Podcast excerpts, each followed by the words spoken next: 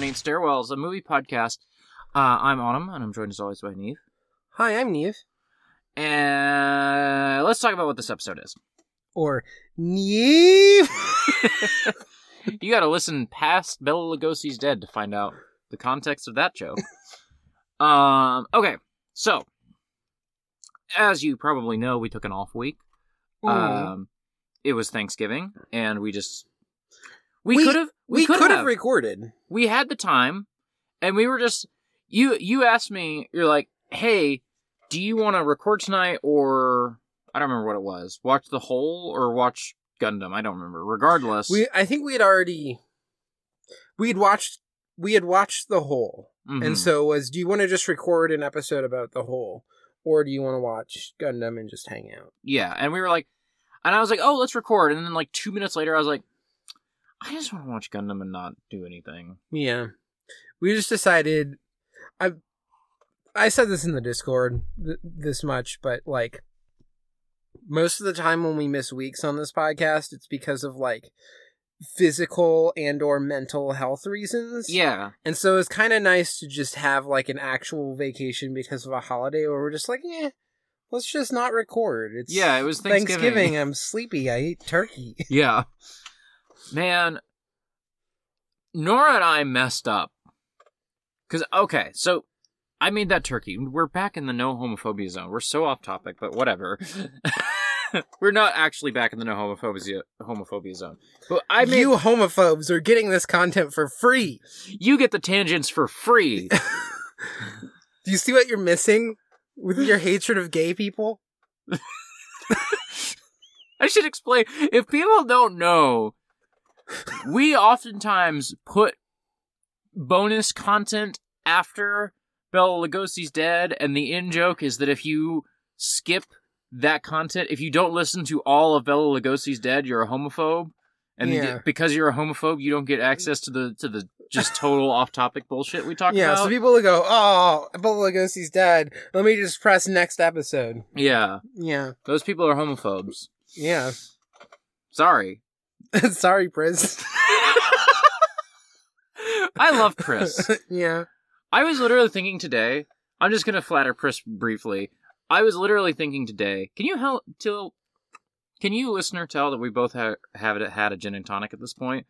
Um, I've had a full one. You've had like half of one. So we've two had. thirds. So you're more drunk than me, is what I'm saying.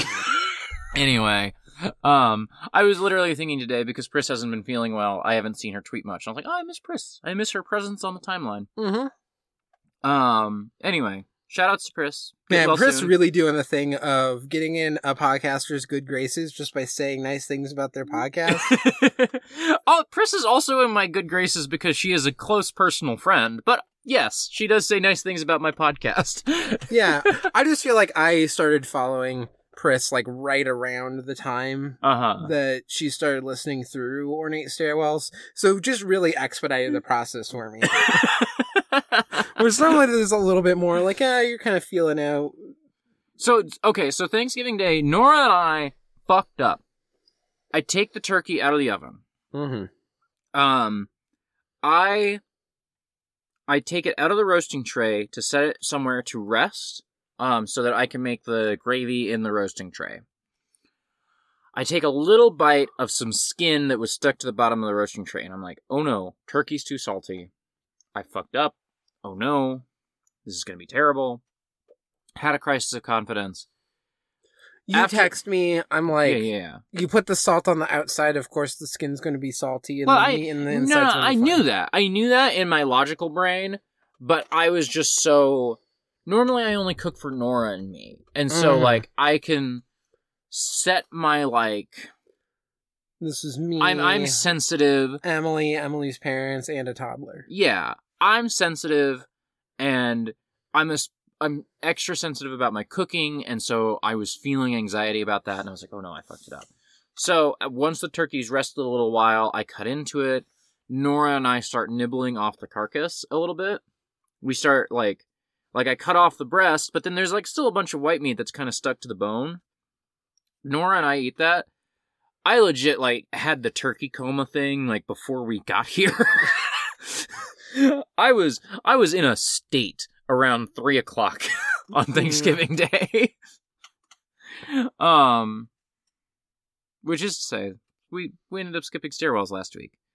This week, we had an option. The original plan was we were going to Tonight. well, well, okay. I'm gonna rewind a little bit. So in that time off, we watched the Hole, the Tsai Ming-liang film. We were like, oh, maybe we'll do an episode about the Hole. And we ended up skipping this that week. Um, sorry, you looked at me and I thought you were looking at the door, as if like a cat was coming in or something. Mm. Um, and then we watched uh, Mobile Suit Gundam, Mobile Suit Gundam 0080 War in the Pocket. Those are going to be our two main segments for this episode. Yeah. And we thought about recording an episode about that. We skipped. And so then we arrive at tonight. Our idea was, well, we'll watch two episodes of Twin Peaks, and then on Sunday we'll record Stairwells. And you and I were talking earlier this evening, and I was like, hey, I think I've watched a bunch of movies. We have we have to talk about War in the Pocket. We have to talk about the Hole. We have to talk about the first ep- eight the first 18 episodes. Wow, I shouldn't have had that gin and tonic. The first 18 episodes of Turn A Gundam, and we'll have to talk, talk about two episodes of Twin Peaks. You were talking on VoIP Life this week about how the um thank you. You've Nia blessedly has given me her empty glass and has taken the gin and tonic away from me. um and so I was like you were talking on VoIP Life about how the the Twin Peaks episodes are getting a little long in the tooth, and we need to like adjust how we do it. Yeah. And I, I think you're totally right. And I, I The was synopses just go too long for what we're even doing with them. it was validating to hear you and M say that of like, okay, my gut instinct that this is going too long is correct, and we will fix that. But regardless, even if we do fix that, we were on track to record a like five hour episode if we Yeah. talked about all those things. Yeah. Uh, an entire Gundam OVA, like the first third of a, one of the best Gundam shows ever made. Yeah. The Hole by Tsai Ming-liang, which we loved. Yes. Um, two episodes of Twin Peaks, where even if we just don't do synopses, we're still probably gonna have lots of random shit to talk about. Yeah. Um, and then I, I, the other thing on top of all of this is, uh, like I, f- I feel like I talk about this on around the long fire on the the VoIP or something. Um, I feel like I've talked this. I've been in like a big depression hole for a bit. Mm-hmm. Uh, so part of that is I mostly only watch anime when I'm depressed because it it goes down smooth. It does. It goes, especially put on a dub. Ooh, that goes down smooth. The thing that the thing that I have discovered in this like turn A Gundam journey, which we will address soon, um, is that I hate watching TV or I hate watching anime on my TV. It's when you and I hang out, I've been doing that, and it's easier because there's another person there.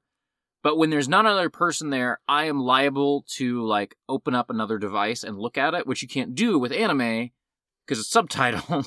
Yeah. And so, but I have remembered slash discovered that watching anime on my tablet, boy, that goes down smooth. Yeah. Because I can just lay in bed and just watch it. It's so ooh, ooh, that's the Yeah. good shit. Um.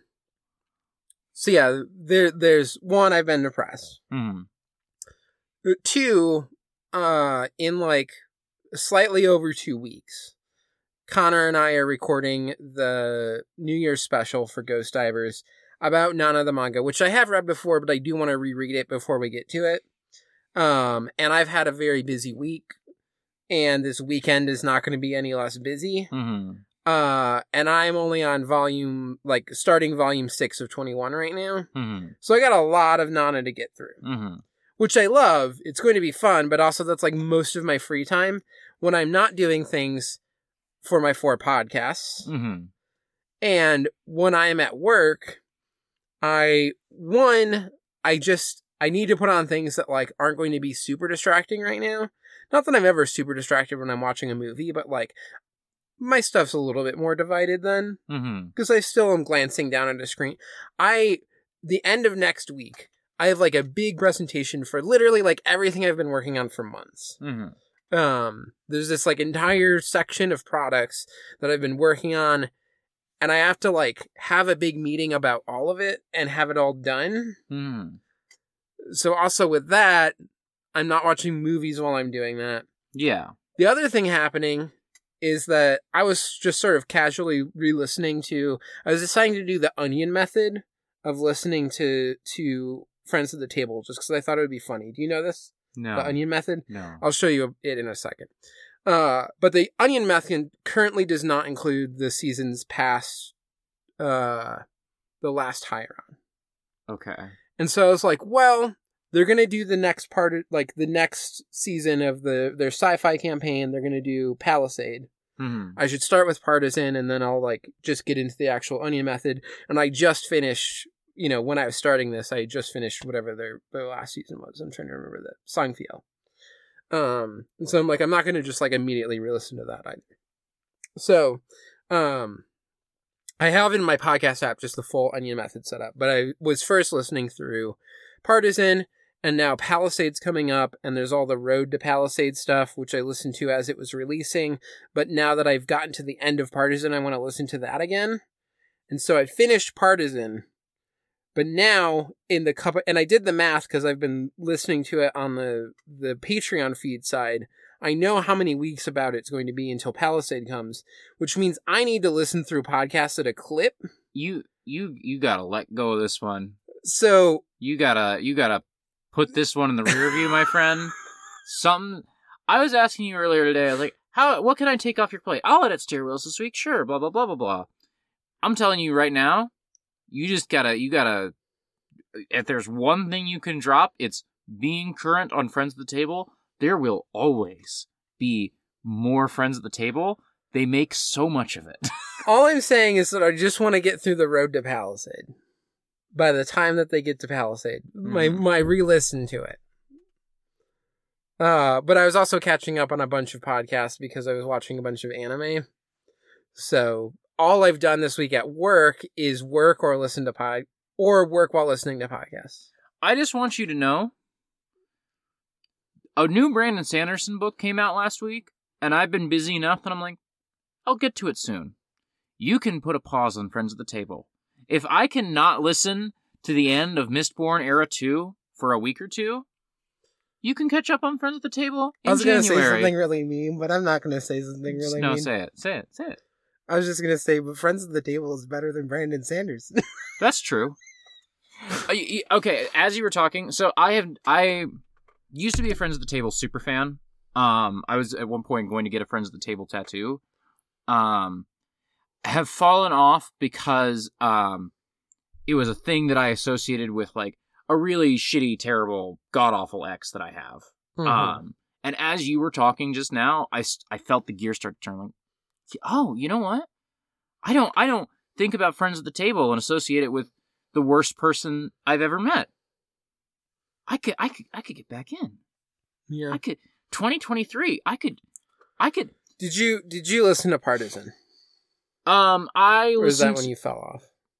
so I listened to a good chunk of Partisan and was not enjoying that as much as some of their other season. The the other problem was that one, I had this ex that I associated it with, and that was a bad scene. Um, and also I was just like, man, they finished Hieron.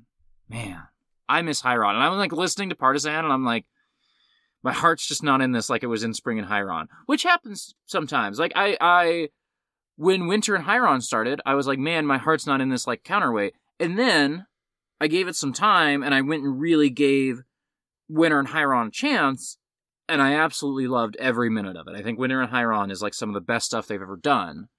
But there, when it was coming out, I was just like, oh, my heart's not in this right now. You know, the the one time that my heart was in it was Twilight Mirage, where I was keeping up with Twilight Mirage week to week. Genuinely one of the most powerful, moving uh, media experiences of my lifetime. Um, if you're listening to this and you don't like Twilight Mirage, fuck you. fuck you. uh, Twilight Mirage is is really good. It's very like high concept, and I think I I Twilight Mirage is probably my favorite season.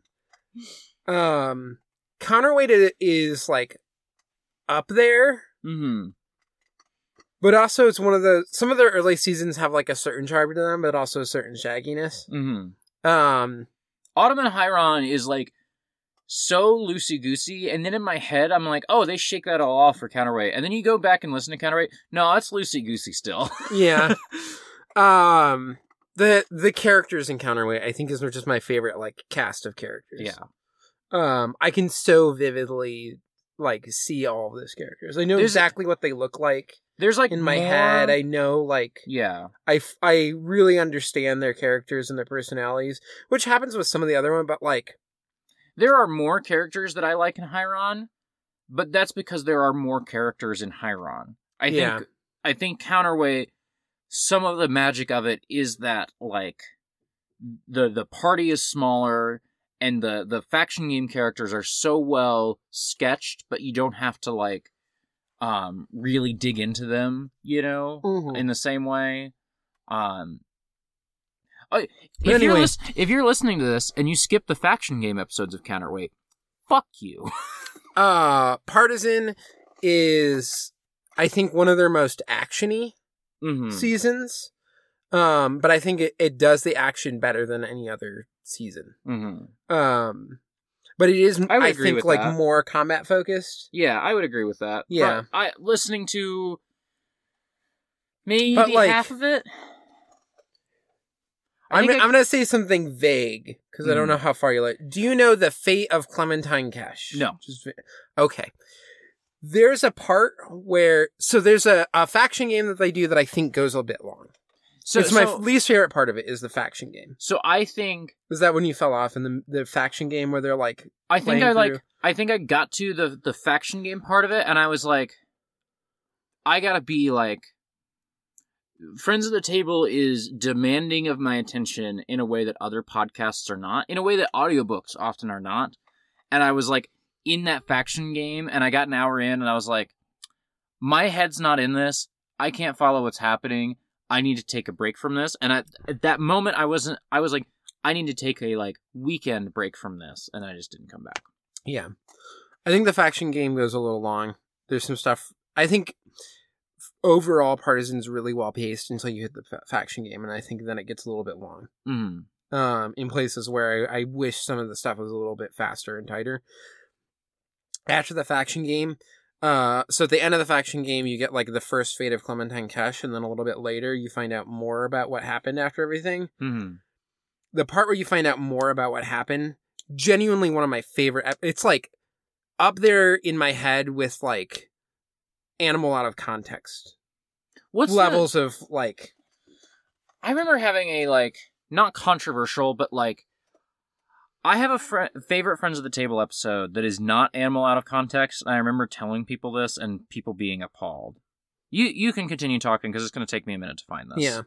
Um but no, it like I mean there's other episodes I think that that rival Animal Out of Context. There's a lot of stuff in Twilight Mirage that I think is fantastic. yeah, But it is one of those where it's like a standalone it's like a there's a self-contained story happening. Uh but it's also just incredible. It's Um, um. It's it's either Winter and twenty eight, what life looks like, or Winter and twenty nine, slow justice. I think it's I think it's Winter and twenty eight, um, where I I believe that is a heavy um Samuel episode that just like fucking wrecked me. It's Yeah. like it's not it's almost the end of Winter and Hieron. Um it's not it's not a like event episode in the way Animal Out of Context is, and it's not like I think it's the finale for one side of the game or something because that Winter and Hieron had two parties, right? Yeah. I think it's the finale for one side of those, but it's not like an event like that. It just there was something about it that just fucking destroyed me, and I don't remember what it is right now. Or I, the thing is, I think I have a hint of it, and I think it's like a little too like spoilery to talk about. Um. So, but yeah, I I think that's my favorite episode is what life looks like. Um Man, Twilight Mirage.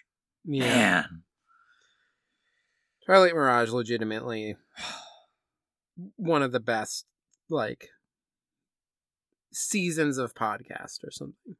Just Yeah. just one of my one of my favorite things. I'd put it up against fucking Rebels of the Neon God or Yeah, or Oathbringer, you know? just like favorite things of mine that exist. yeah. I'd put I'd put Twilight Mirage up against Berserk in my heart. Yeah. wow, one of those I really felt. The other one I kind of felt. The last one I was like, hmm, yeah, you do, you do like those books. I do really like this. I do really fucking like Stormlight Archive. I'm I'm very glad that I like read through all of. I don't. It's the first of the Way of Kings. Way of Kings. Um, I'm glad I read through it so that I like understand what is this? Where where can I see the appeal in it, and then also where can I see why this just is not my thing? hmm Um, The thing is that every book after Way of Kings is better than Way of Kings, but but they're not different. They're just better. Did you, did you did you think it was lit as fuck when blah blah blah happens in Way of Kings? Man, you don't know how lit the ne- the next shit's gonna be. You don't know how cool the next twist is gonna be. But it's Yeah. it's not. It doesn't change. It's just more. yeah, yeah. I think the the fundamental thing that I came to is just the fact that I, when I was reading Brandon Sanderson, I felt like every question had an answer. mm-hmm. Every question that I had had uh an in universe like lore explanation answer, and that's just not what I want out of books. Hmm. I want to have questions that remain unanswered, that the purpose of them is that they are unanswered, that the purpose of them is that they evoke something in you that cannot be summarized or like put into like a universe. That's So- just what I want out of books. So what maybe you want is say a fantasy series written by someone who I don't know, spent her whole life studying like Taoism, perhaps. yeah, I mean, I did from from what I and I need to get back to it, but from when I read of Earth Split Le Guin, I liked it a lot. Yeah. um this is also one of the things that i i enjoyed going back to like myths and even sagas which tend to be very uh terse and matter of fact in their language but there's just so much like weird evocative stuff that appears at the edges hmm because it's just like these old storytelling forms hmm um and so then you just get these great moments of you know i know you haven't listened to the latest longfire Yeah. I'm, Um, I may be two episodes behind. I really enjoy Longfire, but I, you know, Yeah. But like even just like the the little part in there of of going in stumbling into like the the brother giving advice of my other brother who is the one with the like power to support you in this case uh when he got here at the all thing uh which is like this big assembly he had a boil on his foot and it just burst and so he, he's finally able to sleep hmm and so he's laying in the sack and he's going to have his foot sticking out. And what I want you to do, you look old. You look decrepit, both like of sight and body. okay. I want you to go in there and I want you to stumble and reach out and grab his toe and yank it towards you. And then they go, This may be good advice, but it does not seem like the advisable thing to do. And then he actually goes through it, and then there's this whole thing where he, in that moment where the brother is feeling pain, he then turns into this whole thing of like, ah, other people cannot feel the pain that you feel in your foot because it is close to you, but for other people it is far away. But you have recourse against your pain. But this old man, he has no recourse against the pain of the death of his son, and he feels it keenly even though you cannot feel it. And so the the pain that you feel keenly in your foot, like associate it with the pain that this old man is feeling. And you, the honorable thing to do as a man with a recourse to support someone would be to support this old man who has no recourse, who has no power to to do this case. And it's just like this great moment of like what seems like this man going to be like playing a practical joke. Like I want you to play a practical joke on my brother, and then turns it into this moment of like what true leadership what is. What an asshole.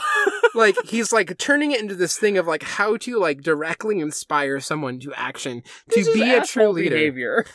And then his brother's like, okay, well, I'm going. What I'm going to do is I'm going to give you back the power that you gave me to be like a chieftain who has this power. And then this man who's just demonstrated the ability to be a true leader to inspire people to like do these speeches that make people feel like they want to go act to action goes, oh no, I don't want that. it's great. Brandon Sanderson can never. anyway,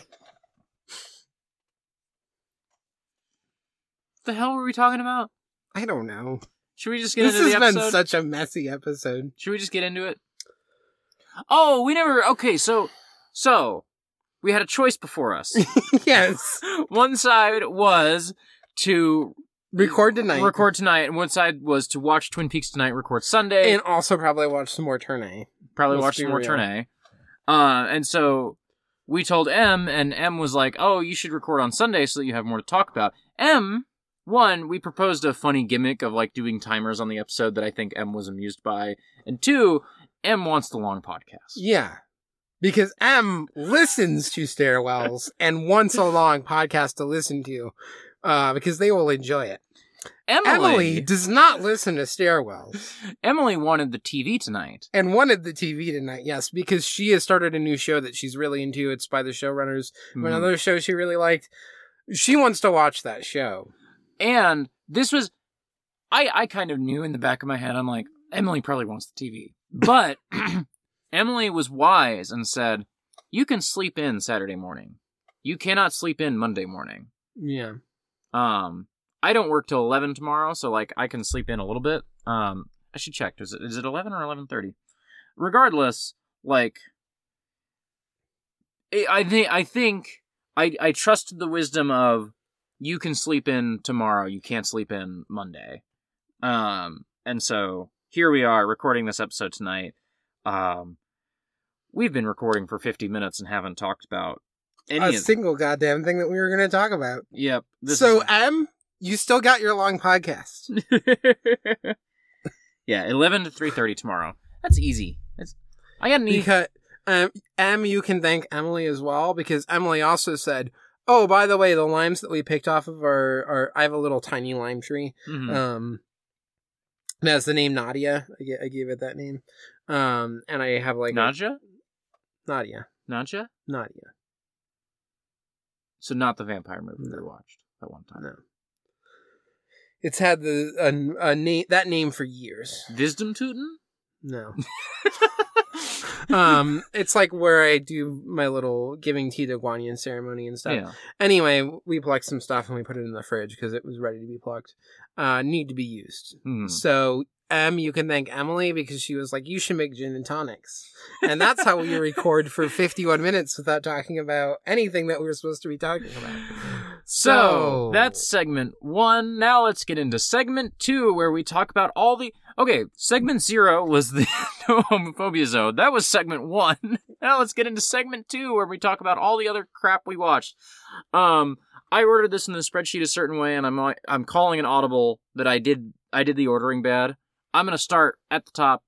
Um, just get this off out of the way. I watched Eternals. Um, for a second time because because the gods of Poptown Funk demanded that I watch Eternals again for some fucking reason. um, if you want to go give us five dollars a month on the Export Audio Patreon, you can find that by going to patreon.com slash exportaudio or exportaud.io. You can hear all my thoughts on Eternals. I thought that Pop Town came out really good. We get really deep and we get really shallow. You know, we talk Yeah. about like we talk about like intense deep reads of what eternals is doing with like world history and like superhero universes and and how i think all that stuff is like fundamentally bad and and awful for for many reasons we get like real in the weeds deep stuff we also talk about like the shallowest shit like i just complain about marvel movies constantly you know Yeah. we just hate marvel movies around here Yeah. um so I could never do something like Pop Town. I I thought I thought Pop Town came out really really well. Very happy with how Pop Town came Yeah. out. That's for five dollar patrons. So if you want to hear that, um, you got to give us that. Also, heads up, our next Pop Town is about Bendy and the Ink Machine, which I'm probably gonna watch a let's play of, even though it's only a five hour game. Yeah. I don't I don't know what the fuck that is, but we got a video game this time, and I got to figure out how I'm approaching that. Um, I mean, you're gamer mode now. You can play it. Not that you want to play it. I'm gamer mode, but like my gamer mode is like I'm gonna get high and lay on the couch and play Breath of the Wild and listen to podcasts because I'm not when I'm gamer mode. So when some of our friends, when Nora is gamer mode, she is sitting on the couch playing the Xbox. She is gaming. That's what she's there to do is to play the video game. When I'm gamer mode, it means that I actually have a podcast I'm really invested in catching up on, and I have found a good game that permits me to do that. Right now, it's Breath of the Wild for the third time. because Breath of the Wild is one of the best video games. Um, so, so, probably not going to play Minion Machine, probably just going to watch someone else play it. Okay. Anyway, Well, the other thing I think that that makes more sense to do at this point is the of the Dead stuff that you watch. yes. Because I can talk. About Night of the Living Dead is one of my favorite horror movies ever. Yes. So, quickly, before we move off Eternals, Also, I'm going to give you shit about Dawn. D D minus for the stairs in Eternals. They were there. They actually kind of looked nice, but I resented that they were in Eternals, and they weren't really. They were pretty perfunctory. So D minus. Yeah. Um. All right. So the other thing. So you and I were like, "Hey, let's take a week off. We've been working hard. Let's you know just chill." Nora and I. Nora has been like wanting to get something else going since Bag End ended. You know, we're Yeah. we're Mordor movie night is on the horizon. Conversations have been had about Mordor movie night, but it hasn't quite gotten rolling yet. And so Nora wanted to start a new podcast, and I was like, she had an idea, and I was like, oh, that's a great idea. And it's like a it's a great idea because I can be on it sometimes. Whatever season two is, we haven't decided it yet, but maybe I'm just not going to be on season two. But the new podcast, um, and I will try to get a link set up for this, um, is called Pardon My Franchise. Um, there's not an easy way to find it. Pardon. I would encourage you, um, over uh, at cohost.org slash autumnal, I have been doing weekly roundup posts of everything that's happening on the Export Audio Network. Going there and looking at the most recent weekly roundup post, probably going to be the easiest way to find that right now until I take the 20 minutes it takes to set up a good link for that. Um, so that's autumnal, autumnal on co-host. Go to the pin post. You'll find Pardon My Franchise uh, where we're doing like long movie series and long movie series where there is a we'll say precipitous drop off in cultural relevance is the nice Yeah. way to say it um Which, so I think when you talk about it, and this is correct, that like Alien is like the border case, right? yeah like terminator and alien are the two franchises that we're like maybe but those franchises are kind of a little too relevant and, and also what we're thinking more of generally is like they made how many scorpion king movies Yeah. like you know roughly how many aliens movies they've made because Yeah. all the aliens movies kind of matter avp I thought to you it was Alien. like like I'm the aliens liker. like Yeah. we could do we could do predator because like no one gives a shit about avp requiem no one gives a shit about like the robert rodriguez like predators movie from 2010 or whatever Yeah. you know Um. Anyway, I was just gonna do a joke about how uh Star Wars would not apply here, uh-huh even though there is a precipitous fall off in relevancy after the prequels. Just like talking about release order. Yeah. Obviously. yeah Yeah. the the sequel tril- trilogy there is a precipitous drop off in cultural relevance Not By not in I- like marketing behind it and merchandising, but in terms of cultural relevance, they really did just drive off a cliff there at the end. there's no there's no I think like Jackson said this or something. There's no like random person that appears for like one minute in a, a shot in the background. Doesn't even have a line in like Rise of Skywalker that people just inexplicably know the name of. Like Boba Fett. people just when Bossk, yeah, Bossk. IG88. IG80. I fucking know who IG88 is. I know who they never Koon is. they never say IG88 anywhere in the movies. no. We all know. You listener probably know when I say IG88, you see that robot on your head. You listen to a more civilized age. You have opinions about Ki-Adi-Mundi. Yeah. Not you, Nia, because you don't listen to that, but people. I do listen to him. Oh, you do? Yeah. Okay. I don't. I I tried to watch along and then I was like, hmm, I cannot do this show. I mean, I watched Andor. That was Yeah. but um, also Emily really wanted to watch Andor. I'm so frustrated because She, I'm gonna say something slightly mean, but she has kind of mid taste in men. She loves Diego Luna. She loves Benedict Cumberbatch. you. Diego Luna is so hot in that show. Fuck off. He's mid. Fuck off. He's a mid. I stand Diego Luna. He's not even that good of an actor in the show. They just know how to use someone who's not a very good actor. I'm listeners. Go back and listen to our Y tu Mama Tambien episode, and I just want you to like. I just want you to carry this context into going and listening to our episode where we're very complimentary of Diego Luna because he's good in that movie. He's a good actor. He's good in that movie. He's not. He's not a good actor in Andor. Whatever. We're- We can't dwell on this. I'm only six episodes in, so we can't dwell on this. No one. No one.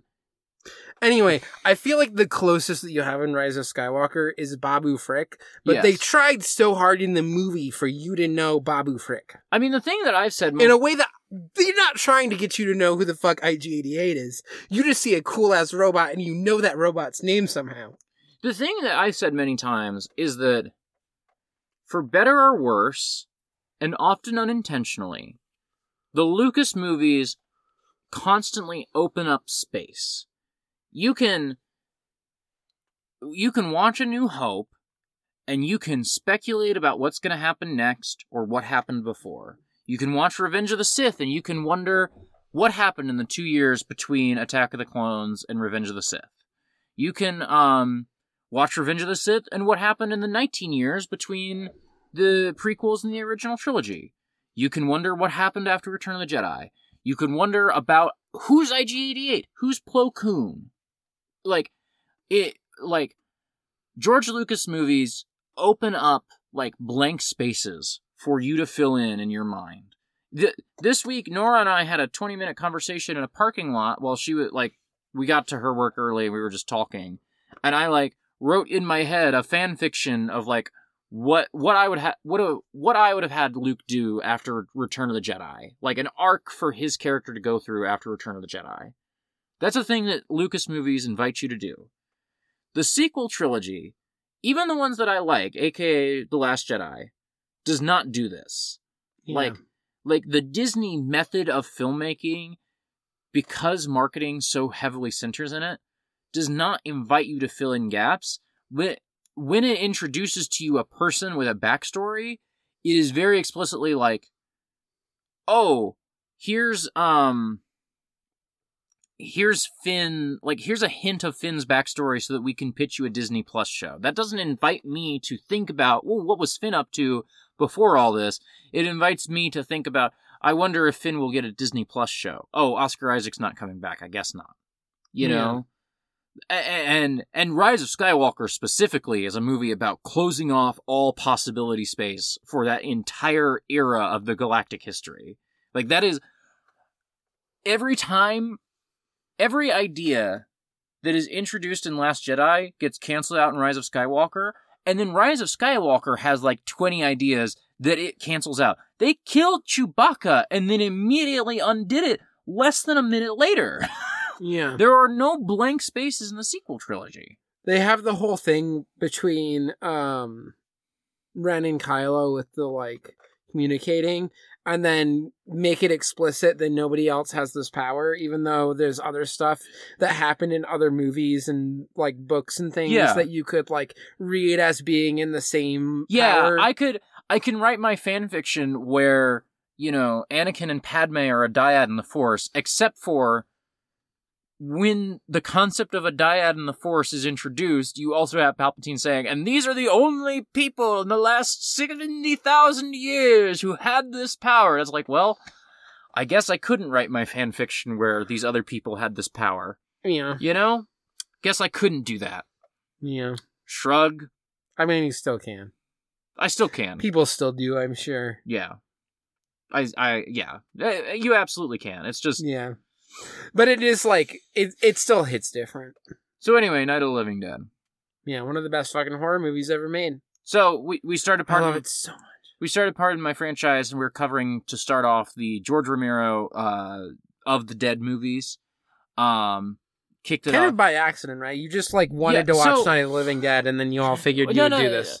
So we're sitting on the couch, and Nora's like, Nora really wanted to start with Starship Troopers because Starship Troopers, one, she really loves the first movie. She's like, oh, we can start off with one of my favorite movies, and then we can get into some real dog shit immediately after. You know, like we can just get into some bad, bad movies immediately Yeah. after. But also, there's like five Starship Troopers movies, so there's the promise of like, ooh, maybe Starship Troopers 4 is like weirdly good. You never know. Yeah. Probably not, but maybe. Who knows?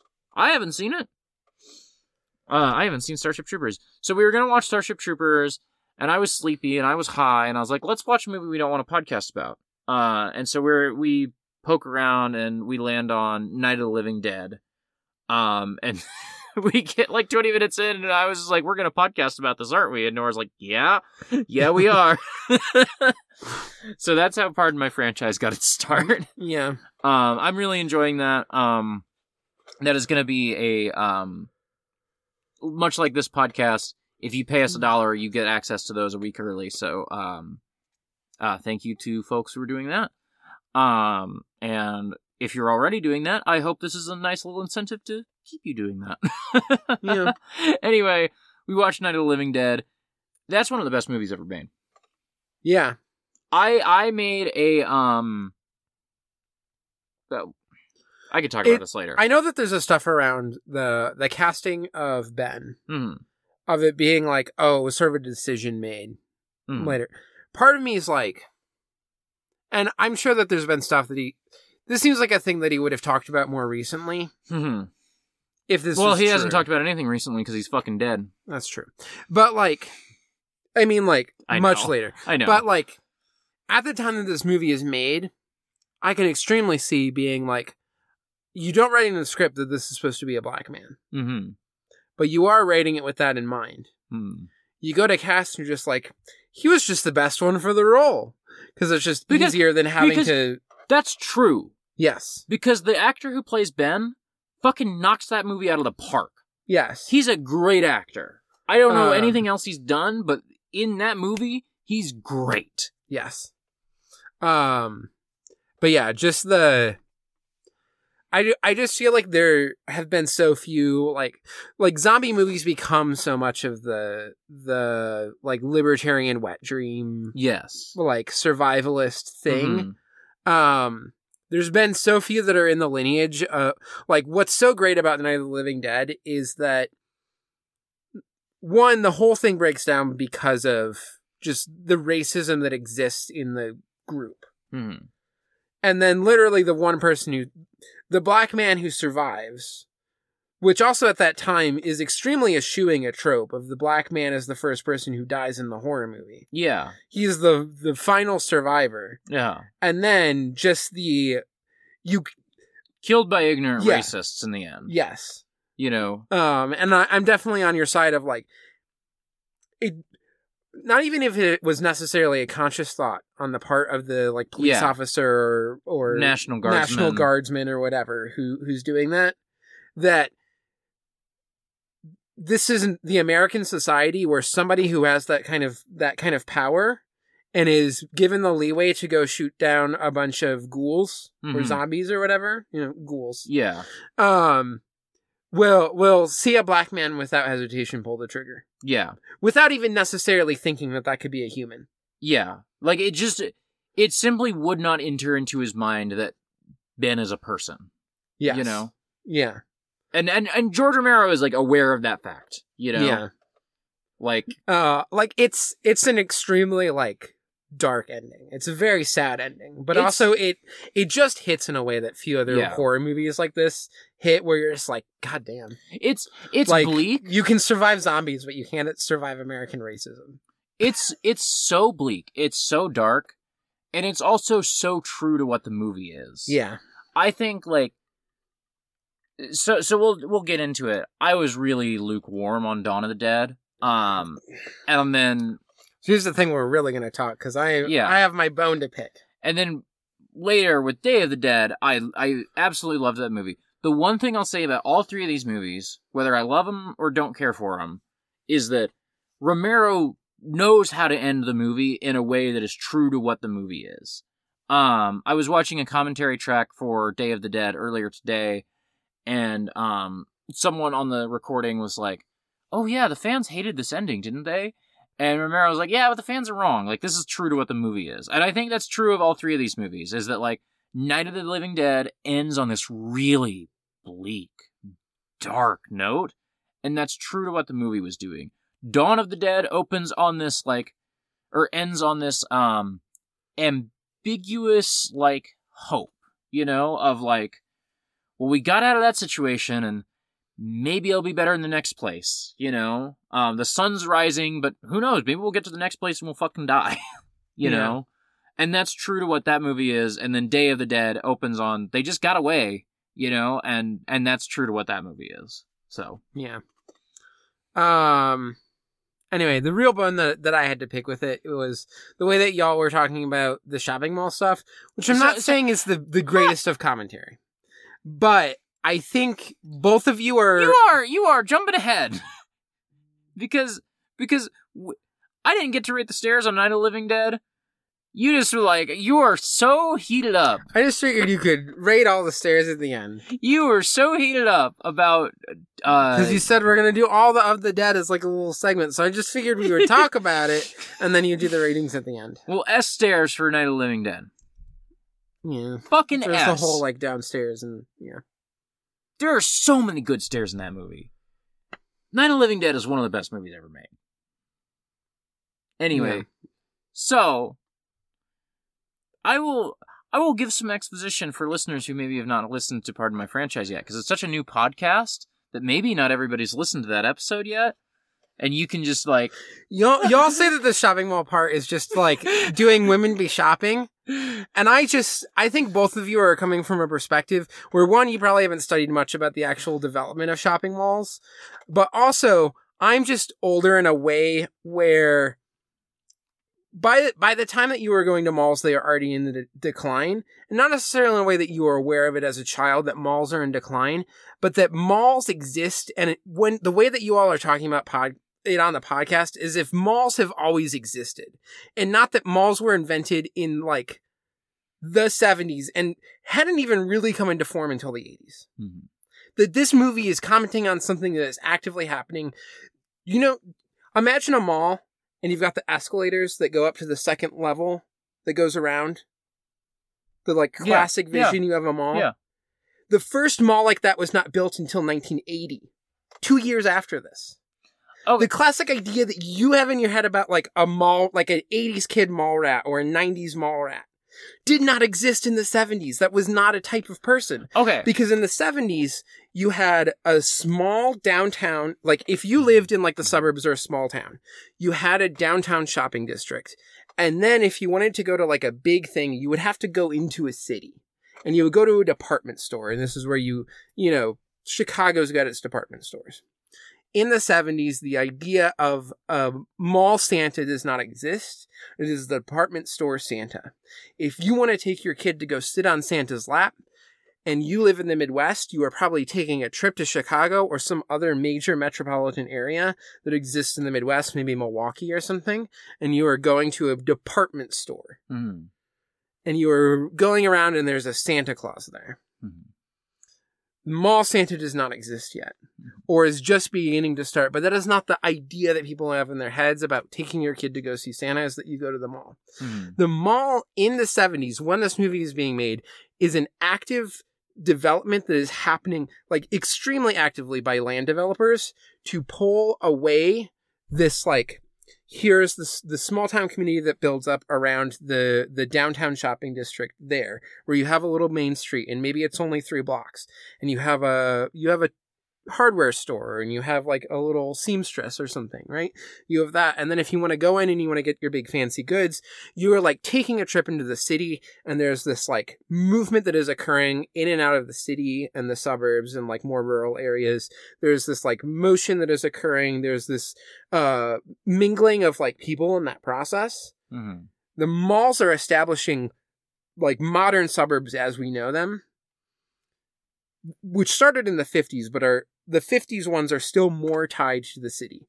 The malls in the 70s are being established as a way to pull people away from going to the to the city, away from the down the like little downtown area. You go to the mall and the mall has and this is key to what Dawn of the Dead is, everything you need to survive. Mm-hmm. They are going to the mall because it's got everything you need to survive. Hmm. And it is specifically in the way that you're critiquing oh, it's saying people are stupid for going there, but of course they're going there because it just had, like, that's where the shopping occurs. Mm-hmm. This is critiquing the fact that there's an active thing happening in land development to make the mall the place Mm-hmm. where you go, where your entire life is centered. That's where you hang out. That's where you get food at the food court. That's where you go shopping to get your clothes and your CD or, you know, your vinyl Hmm. at the time, your records. Um, all of this is like a thing that is actively happening. And so it is not being critical necessarily of the people who are going there, but of the way that the mall itself is making people go there. That is a thing that is developing and that in that current state of development is ripe for critique in the way that when you are watching it as someone who has only existed when the malls were in decline, that critique feels like a foregone conclusion to you and not something that is actually important and relevant to viewers at the time of something that it's actually talking about like an active process that's happening and restructuring the shape of America. So, here's also, the- I think if you're doing a podcast thing that's about going through franchises and you're having a really bad time with Dawn of the, with Dawn of the Dead, Mhm. you're going to have some really bad times. You need to be a Well, little no, bit more no, no, open no, in your heart. okay, okay. Let's start. Anyway, Let's start there, which is that I go into Dawn of the Dead knowing this movie's reputation as one of the best movies ever made, and was disappointed. So that was part of the issue. Was that like yeah. is I my heart was open to oh I'm gonna love this. Th- Everybody loves this movie. I'm gonna eat this shit up, and then just didn't respond to it in any meaningful way. I just Yeah. the movie totally fell flat for me. So that's part of it. And like Nora and I watched Tremors four last week. I'm Yeah. good. I found things to enjoy in Tremors 4. You don't gotta tell just- me about saying- how to enjoy bad movie sequels because I enjoyed Tremors 4. I'm just saying that when you're doing a, a thing about going and exploring franchises, I if I was doing this, I would take more approach to even if I did not respond to that, if the project that I have set in front of me Hmm. is I'm going to watch through franchises, I am going to try to understand why w- why was this one successful? So- what so- in this was successful? This is even if I didn't respond, let me pull out, ah, there is this like extreme, like, you know, scandalous amount of gore in the practical effects. well. It, there, what is it saying about malls that other people are responding to, even if I'm not? Anyway, you can talk now. I'll stop. I'll drink my water. so so. I've got like 80 things I need to respond to now. Anyway, Dawn of the Dead. Is, I mean, it's not the best. It's not Night of the Living Dead. It's so not. I haven't seen Day of the Dead in a long time, or Dawn of the Dead, so I can't. I can't judge between these two. So so okay. So to address that part, like that's a little bit of like I have been doing like research for this podcast. Yeah. But this is also you have to remember that like Nora and I do not get much time together generally. and so like we record the we watch the movie and record the same night. And I did a bunch of research about Day of the Dead today, Yeah. but that podcast is recorded and I will bring up all the things I learned about Day of the Dead on the next one as much as I can. But like that podcast is done because Nora and I are like laying the tracks down as the train is rolling. And so like there there were things while we were watching Dawn of the Dead that I was like, "Ooh, I want to find out a little bit more about this like alternate version that Argento edited with a Goblin soundtrack." Oh, there are things about like this production thing that was interesting that I want to learn more about. There was not time to do that. Yeah. because that's not how the podcast is made. Yeah. Um so that's one thing. Here's the here's the issue that I'm having with I hear everything you're saying. I thought all of that was very interesting about the history of the mall. At at the core of Night of the Living Dead, there is a cast that I got deeply invested in. I care Yeah. about all those people. I remember like Ben and Cooper and and um like I remember names, Barbara. Like I don't usually remember names of characters in movies. There's a there is a story there. Like I care about the conflict between so and so and so and so. There's like a there is like a heart to that movie that I'm deeply invested in. In Dawn of the Dead, it's just not there. I don't give a shit about any of those people. that Yeah. cast totally fell flat, and that is what that that is what all three of the movies that I've watched so far in this franchise have pivoted on is the strength of the cast. And like I don't give a fuck about any of those four people. I guess I liked Peter the best, but like I didn't even think Peter was that good. I just thought Peter was good when he's bouncing off of Roger, you know? Yeah. And so, like, me not enjoying that sort of most basic, most fundamental thing, and aesthetically, like, I don't think this movie has what the first movie has. I think the special effects, the at the, and we talked about it with Night of the Living Dead more than we talked about it with Dawn of the Dead. And we were going to talk about it more with Day of the Dead, but the special effects are genuinely like, I hear everything you're saying about like how both like genuinely scandalous and like from a technical sense, like revolutionary for the film industry, I recognize the importance of the special effects of Dawn of the Dead. But when I don't care about the movie I'm watching, it doesn't really fucking matter. Yeah. and so, like, I think I took the most negative possible read on the, the social commentary aspect of the movie because I didn't care about the movie.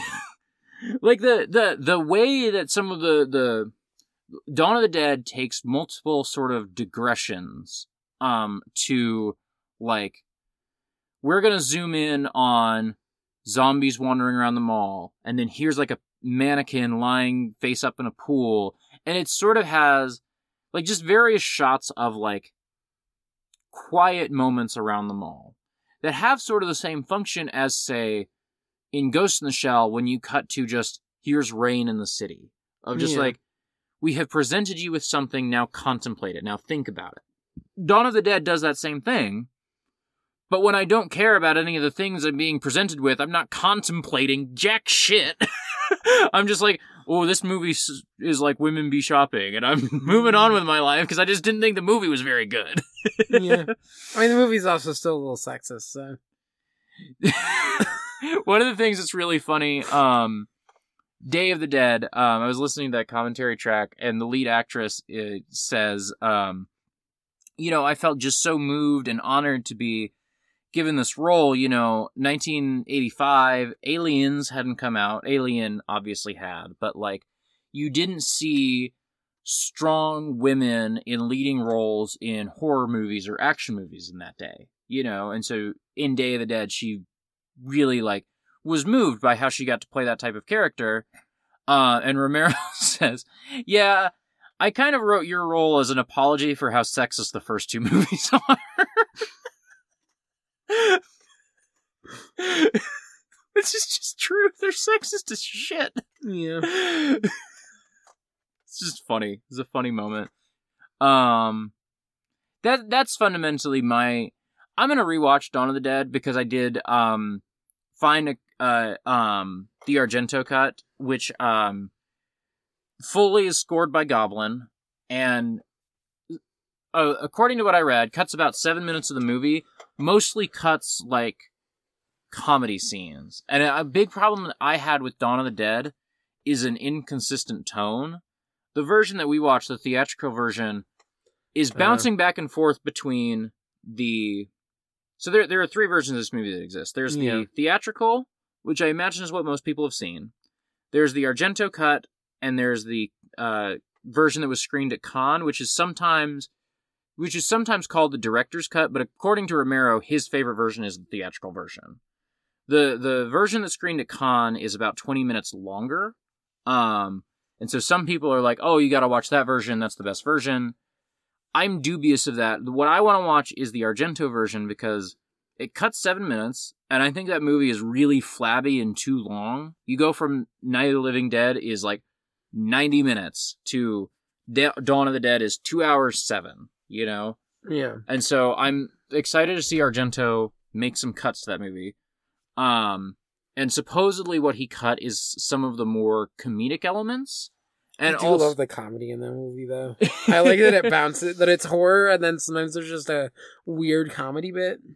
And then um the other thing is that the theatrical version moves back and forth between library music and the Goblin soundtrack and the Argento version is fully scored by Goblin. And I'm looking forward to that because I just found the tone of Dawn of the Dead so grating of just like I just felt like you were moving back and forth between two different things too much. And I think having a more consistent score, a more interesting score, frankly, because, you know, say what you will, Goblin puts out an interesting score every time. Um, and yeah, I I think I will enjoy that version more, and I'm gonna try to watch that in the next couple days because I'm I'm I'm interested. You know, Yeah. I'm a, I don't want to. I've been really negative because I watched one of the most well-regarded movies ever made and thought it was mid, and so it's like one of those things where like I like Dawn of the Dead, but then everybody else is telling me about how it's great, and I'm like "Ah, I don't see it, and it makes me sound more standoffish than I maybe actually feel in my heart, and so I want to try and give it this second chance. Um, I maybe want to watch I was disappointed because the commentary tracks on Dawn of the Dead. I was gonna watch one of those today, but at least the file I downloaded didn't have. One of them was just the guy who put together the home video release talking, and then one of them was that guy talking to the producer on the movie.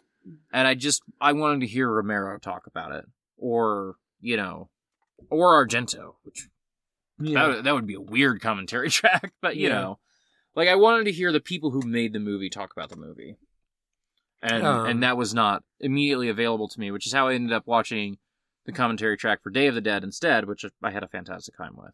Yeah.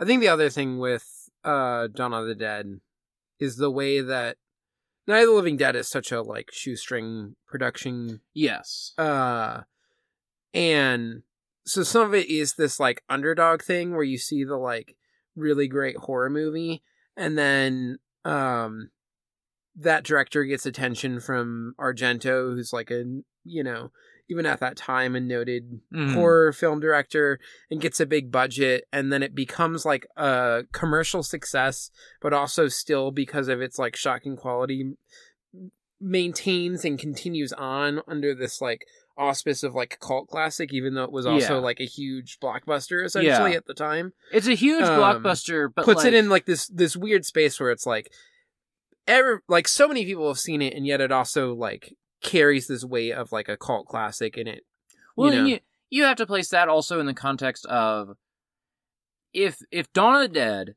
came out in 1972 and made the money that it did, it wouldn't be a cult classic because it, it would have been in its day one of the most successful movies ever made. However, Dawn of the Dead as it exists now comes out a year after Star Wars, the same year as Close Encounters, like a year before Alien, like in the in a very short amount of time, the American movie industry like had a massive explosion in profits, you know, of just like Godfather was the most like from 1939 to 1972 Gone with the Wind is the most profitable movie ever made. And then Gone with the or Godfather blows that out of the water. And then Godfather 2 blows that out of the water. And then Jaws blows that out of the water. And then Star Wars blows that out of the water. yeah Like it just kept happening. And so Dawn of the Dead was a massive success. but not compared to any of the other things coming out around it. You know? Yeah, and so it it maintains this like mystique for a lot of people. I think as the underdog, but also the underdog that in many ways still won. Yeah, totally. You know, Yeah, it's like way people bigger. love people love the like Cinderella story or whatever. yeah, You know, yeah. like he came from nothing and now he like made this huge profitable movie. And sure, I mean- it's not making the money of Star Wars, but like George. The other thing is hearing George Romero talk about like Dawn of the Dead is set in a mall because George Romero knew a guy who owned a mall, right? And, Yeah. And you listen to him talk about Day of the Dead and how much stuff is just like. There's a funny bit on the Day of the Dead commentary where someone's talking about, yeah, so we were shooting in these god awful caves, and you come out of the caves, and there's just this shitty shopping mall across the street, and that got hit by a tornado in like 1992, and thank God that place sucked. And then there was a Holiday Inn that we were all staying at. And no one, we were all kind of miserable with that Holiday Yeah. Inn. Um, there there is a quality to Romero movies where these are made in Pittsburgh with like all local cast and crew that is genuinely like inspiring. You know, of Yeah. just like Dawn of the Dead is a movie that is about like Pennsylvania, you know, and could only have been made there, and that's so fucking cool. yeah. You know, And so for me, I think there's also some of the, you know, what comes after Clerks, what comes after She's Got to Have It, yeah, going on here too. Of like, yeah, there, there's a there's a generation of people going to see films who are are more actively engaged, and so they're not the people who are only going to Close Encounters and Star Wars. They are also going to stuff like this, yeah, and sometimes it's fun to see the oh i went and saw night of the living dead. Most people aren't going and seeing that but that was you know incredible Mhm, and mhm. shocking. And now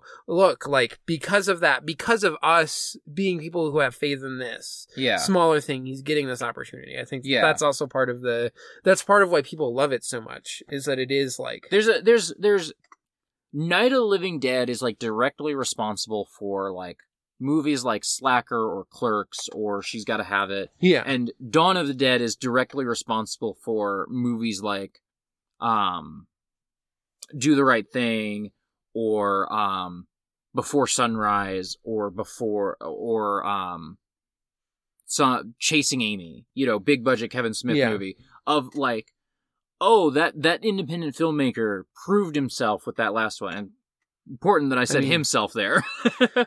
we i mean um, we've even got david lynch in here Yeah, yeah, absolutely. Like, oh, David Lynch proved himself with Eraserhead, and now we are going to give him the Elephant Man, this much more Yeah. big budget thing. and dune we're gonna see what he does with dune yeah, you know. exactly. That doesn't. That's sort of like, oh, this person proved themselves with a low budget project. That doesn't happen without, you know, oh, George Romero proves himself with Night of the Living Dead, and then gets, you know, ten years later to go make Dawn of the Dead. Hmm. you know.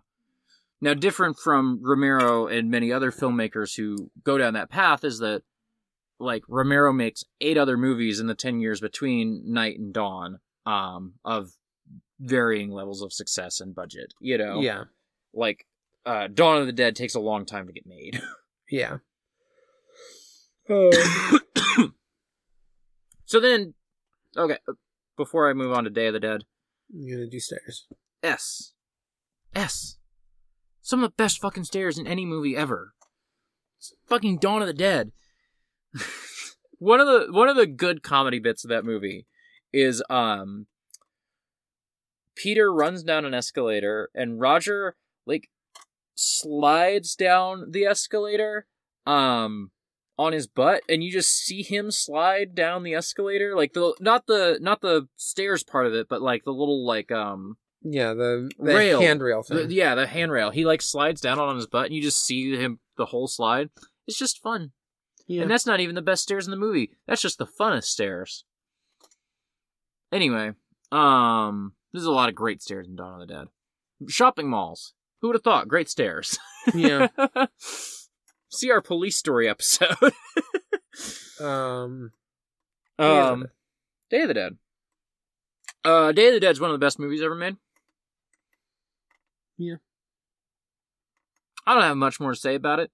Day of the Dead is like Yeah, I think more I haven't, I haven't listened to the episode about it because I don't It- think it's even out yet. it's not so, out yet. So it's coming out. I can't find any bones to chew on.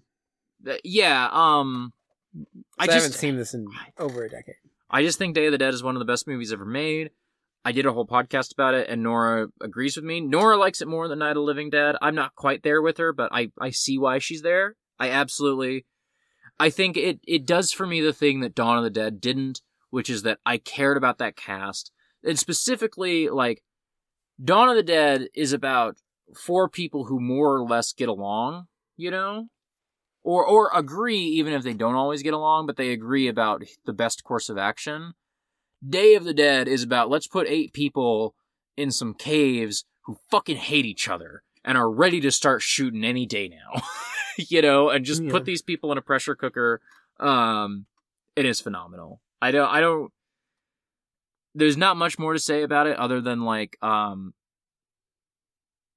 the the, the special effects in that movie are just some of the best special effects in any movie ever. I'd I'd put them up against like you know the Thing or any other, um, you know movie that is well known for its special effects. I would put Day of the Dead up against any of them. I think it's the heavyweight champion of the world. I think it's a fucking incredible movie. Um, that poor bastard with the rotten guts. Do you know about this? You probably don't know about this. So at the end, guy gets eaten by a zombie, right? Mm-hmm. and the zombies pull him apart at the legs right they they c- cut him in half and the production crew had this freezer full of like pig and sheep intestines to put in there you know basically Yeah.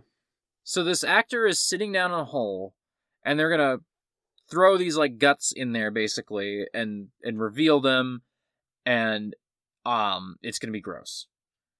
The freezer's not plugged in, and so he's sitting down there in the hole, and just inhaling fumes of rotten pig and sheep intestines. As he's getting eaten by the zombies. That poor bastard. Yeah. it's awful. it's also it's the cinema. Yeah. It's the fucking cinema.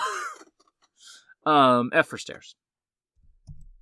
Um, people will hear that episode next week. Um, I I thought our Day of the Dead episode was really good. So yeah.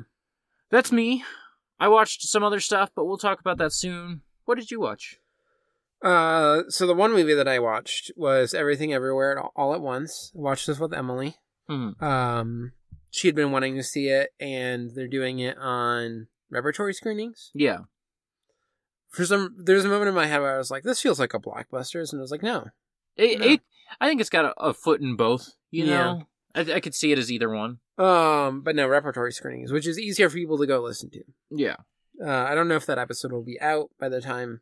I think it will be. They're recording it tomorrow as we record this, so I imagine Yeah. it'll be out soon. Yeah. Um.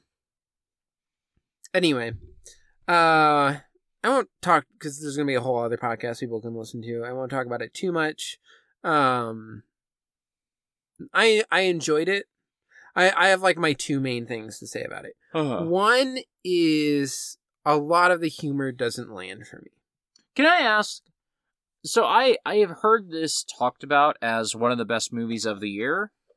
I don't, and I know there's like multiverse stuff, and I know a lot of people are like, "Oh, I can't tell you anything that happens because it's you just got to like go along with the journey." Can I ask you to just like tell me what the movie is in a way that like just many people are not willing to tell me what the movie is. Yeah. Um like what's the like best way to to quickly summarize this without like Mhm. getting too much into detail? Um let me let me just pull up cuz I don't remember all the names. Um uh so Evelyn Wong played by Michelle Yeoh um and then uh Waymond Wong played by which feels like a weird joke with the way that they named him Mhm. or something, but it's just a recurring thing. Um, played by uh, Ke Huy Quan. Um, one, they carry this movie. They're Mhm. they're the the heart of this movie. They're the best part of this movie. Um, but So essentially, um, they own a, a laundromat. It's not doing so well. They have to go to the IRS to like answer about tax stuff and um, are to some degree in trouble. Um, she wants to get a divorce. Basically, like life is falling apart. Um, and their daughter is lesbian and uh, dating a woman, and they're I mean, they're not they're in that territory that I think lots of people who have like quote unquote liberal parents might feel comfortable with mm. or feel some kinship with of like they're not outwardly hostile to you and yet it is stuff of like let's not tell grandparents because they're not going to understand yeah. and they just make that decision for you yeah and they there's a, this certain amount of kind of shame or like weirdness that they have around it, but then also they're like, "Oh, isn't it so great that we're accepting of you?" You know, not everyone's like that, and this way that, that like sometimes is holding over. Um, hmm.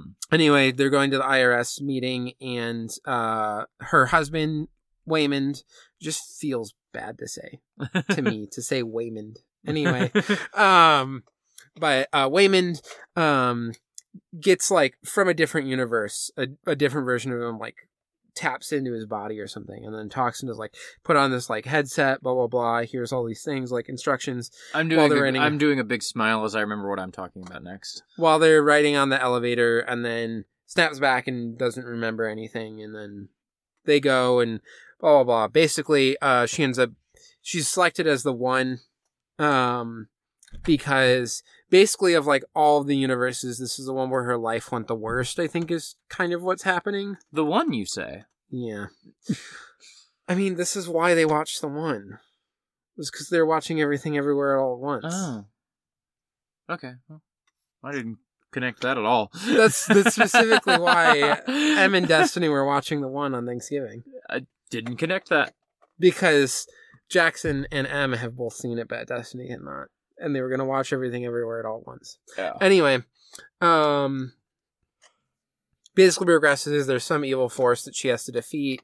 Um, I don't know how much spoilers you want me to go into here. I mean, I, I kind of want to watch it, but like I'm yeah. I don't know how much of this I'm gonna hold in my head, and I also don't know how much I care about spoilers like that. Um, but it sounds like from here things get nuts, and from looking at Wikipedia, oh, there's like different genres that all kind of collide yes. here. Yeah, so there's a lot. Which I think is another thing that I'd heard about a movie is that yeah. it like the sort of like multiverse jumping thing is also like we're jumping from one genre of movie to another. Yeah, and sometimes it works. There's some there's like parts where like briefly briefly it will be animation, and that's that's just fun to see there's one universe that uh, is a universe where um, way back in human history, uh, there, you know, in the way that there's various different types of sort of pre-human uh homo sapiens blah blah blah uh and then there's sort of this mingling but also like fighting. You kind of get this like 2001 a space odyssey thing uh where the the uh, monkeys that have like these really long hot dog fingers are able to like slap them to to beat the normal uh homo sapiens to death or whatever or you know early whatever mm. hominids uh and so everybody in this universe has hot dog fingers and the first time it shows up you're like oh, okay that's it's kind of funny that like you go to this world and you know she looks up at the the screen where mm-hmm. she's been watching like you know musicals and it's like they have the weird hot dog fingers while they're singing and then they're like sticking the fingers in each other's mouth and you're like okay this is like kind of a funny joke. And then they keep coming back to the hot dog fingers universe in a way where i'm like that one you could have left as a one-off. Like the joke's not working for me anymore. Um but like one of the biggest things so the one joke that and they return to this universe multiple times but often just like little key moments. But it's the funniest fucking part to me every single time is there's a Wong Kar Wai universe where just everything okay. is Wong Kar Wai all the time, and so it's just going there, and it's like in all the other universes, Waymond remains like dorky you know uh-huh. and like if you look at the actor i'm not saying that he he's like necessarily a, a ugly man or something but he's but, a like, little dweeby looking he's gonna and uh, you know they they play up with even dweebier glasses and stuff yeah. in this one they've just styled him the most to look like tony leung and it's working He look in a way that's amazing watching this is that like in every other universe, this man does not look appealing to me. You go to the Wong Kar Wai universe, and I'm like, you know what? You put that man in a nice suit. You give him some good glasses that like really frame his face. Uh huh. I can kind of see it. Okay, so I knew from my group And chat. she's with- just always wearing the most like lavish dresses and stuff. And there's, I mean, it's it's specifically riffing off uh, "In the Mood for Love," but also kind of Wong Kar Wai generally. But like, the the most vibe is like on the rainy street in in the mood for love, talking about the like difficulty of loving each other. I knew that for some reason Jackson elected to watch In the Mood for Love before they watched everything all everything everywhere all at once. Um like someone told them like hey for spoilers reasons you should probably watch In the Mood for Love, which I was just pleased. I'm like, "Oh, thank God Jackson's to watch one of the best movies ever made." And I if I'm not mistaken from just looking at Letterboxd, haven't spoken to them about it, but uh seems like they agree or they at least gave it 5 stars if I recall correctly. So uh, yeah, glad every person who's gonna watch uh in the mood for love because of this movie i'm so happy i'm so pleased yeah. Um, but yeah, that part works for me every time that it shows up. I laugh every time because, in part, because. And this is a thing that it, i- is the biggest failing of the, the humor for me of Mm. the comedy.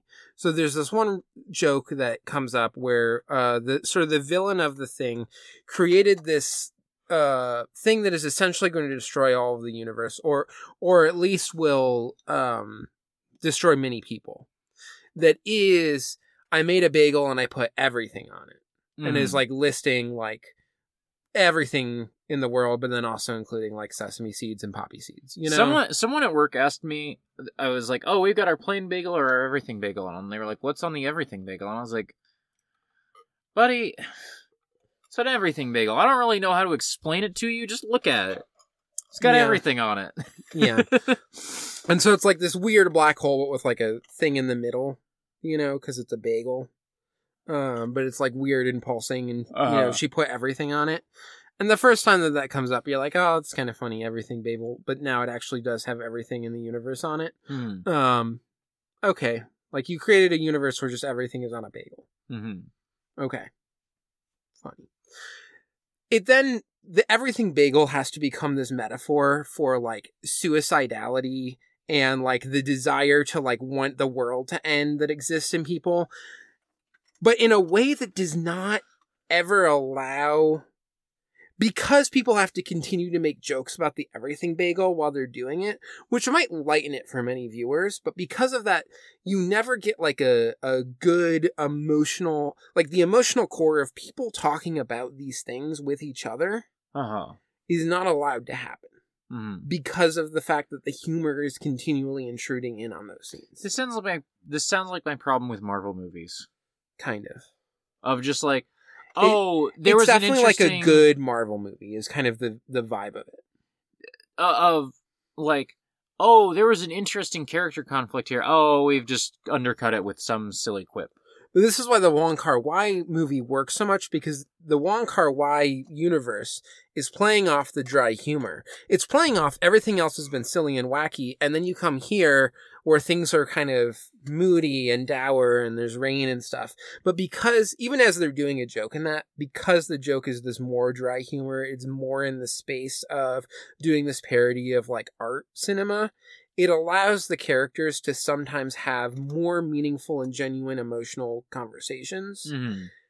where some jokes are still intruding but i it just doesn't it doesn't like pull away from the emotional core as much Mm-hmm. whereas a lot of the other stuff i just feel like there are times where i want them to there are good actors in this and i want to just allow them i want the movie to allow them to act and have like big emotions around some of the stuff that's happening Mm-hmm. without having to constantly fill it in with jokes. Yeah. And that was i think that was my core issue especially because a lot of the jokes they got repeated too much yeah. or they weren't even that funny to me to, like the hot dog fingers thing was kind of funny the first time. Mm-hmm. and then as it just went on i was just like really? We're just we're constantly doing this? You know? Yeah um another part where they allow a certain amount of like extra human emotion and warmth is when they go to a universe where life is life never developed and so they're just rocks that you like characters discussing or just rocks um, because it's just so quiet and still they're able to have a conversation. But then also I'm watching it and I'm like, God damn, I just wish that I could like see the actors acting and not just hearing their voices during Mm-hmm. this. During like one of the most like parts that's giving you an actual genuine moment of emotion between these two characters still has to be around the sweeping shots of a landscape with nothing in it except like mountains and two rocks. Yeah. And that's also supposed to be funny, Yeah. you know? Okay. I'm So- interested in watching this movie. Yeah. I feel like I feel like you said all the things you were down on it about, and I'm like, it doesn't. I I don't I don't think I'm gonna love this movie, but I at least know what it is now because there was this, there was a tone of conversation around the movie that was like, oh, you just got to see it, you got to believe me, it's really good. No, I can't tell you what it is, and it's like, well, that's really frustrating Yeah. to me, you know. And it's like, Um, oh, now my expectations are lower, but also just knowing what it is, it's like now I'm more interested in seeing it. You know, Yeah. the other thing with it is and I think it is better than the discourse around it about this. uh huh, But like it seeps into the movie to some extent, but also the discourse has made it worse in my mind, which is that this is a movie that I think is very easy to become like extremely representation brained about. Mm-hmm. to like really uh deeply invest in like representational politics Mhm. as like the core thing yeah, because you've got you know it's an an Asian American movie hmm with a storyline involving a, a gay family member and Mhm. things like all of this is stuff that like I mean, so and I think it like it's good mhm. like none of that stuff is a, a detractor for me that those things those elements are present in it but i think i've sometimes seen discourse around it that like there's a certain one of like it, you can't be critical of this because it's Mm. doing this representation stuff and i'm like so and also like that it's like extremely unique to to do these things and i'm like there have been other there are other movies out there that are about like mhm. asian american experience and, and queerness and things. Yeah, so. Um, And- one of the and it's of like given a primacy because it's the big budget one. I feel like we kind of we hit this point in Eternals, but I while while you were saying that just now, I like found a snappier way of phrasing it. One of the things we talked about in the Pootan about Eternals was how this movie is trying to do the representational politics and the the sort of multiculturalism that I think is good. I'm glad that movies are moving in the direction of giving actors of color more opportunities. Um, the the the movie is better. Eternals as a movie is better because it's not all white people. You know. Mm-hmm. Um. Also. Um, and it, it you know non-white director too. Important to note. Also, walking hand in hand with that is, I think, the movie props up a neoliberal, racist lie about how human history functions Yeah. and and the I- guess the thing that is frustrating about Eternals and maybe sounds like is frustrating about um everything everywhere all at once is that like one of the the functions of representational politics is to sort of I think make you the viewer say a, a foregrounding representational politics in the way that like Marvel movies right now do of like Like Disney broadly. yes, Disney.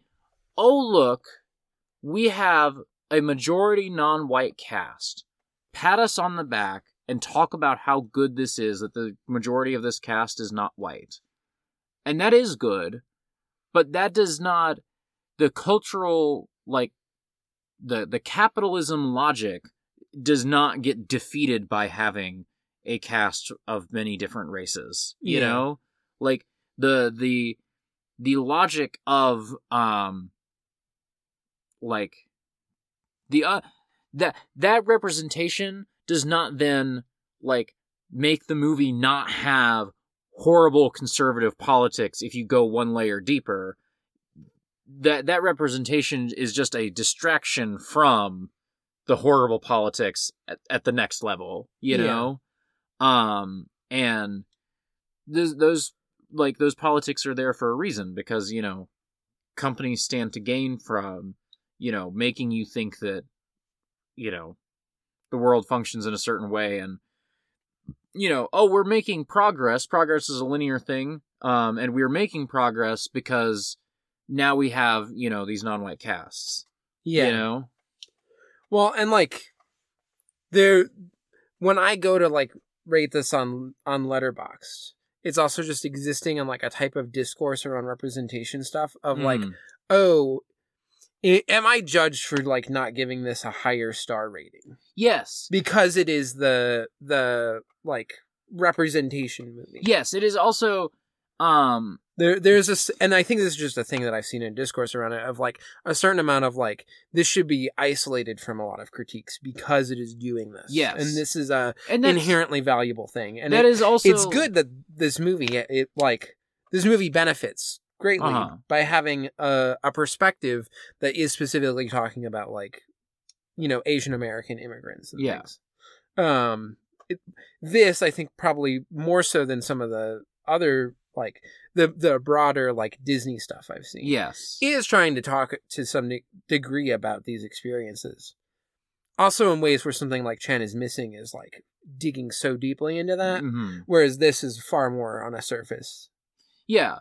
One of the things I've mentioned on this podcast before is um the the really interesting Lindsay Ellis video where she talks about Disney remakes, Disney live action remakes and the ways in which like um those those movies will sort of like are are capturing a criticism of oh, Beauty and the Beast is a sexist movie.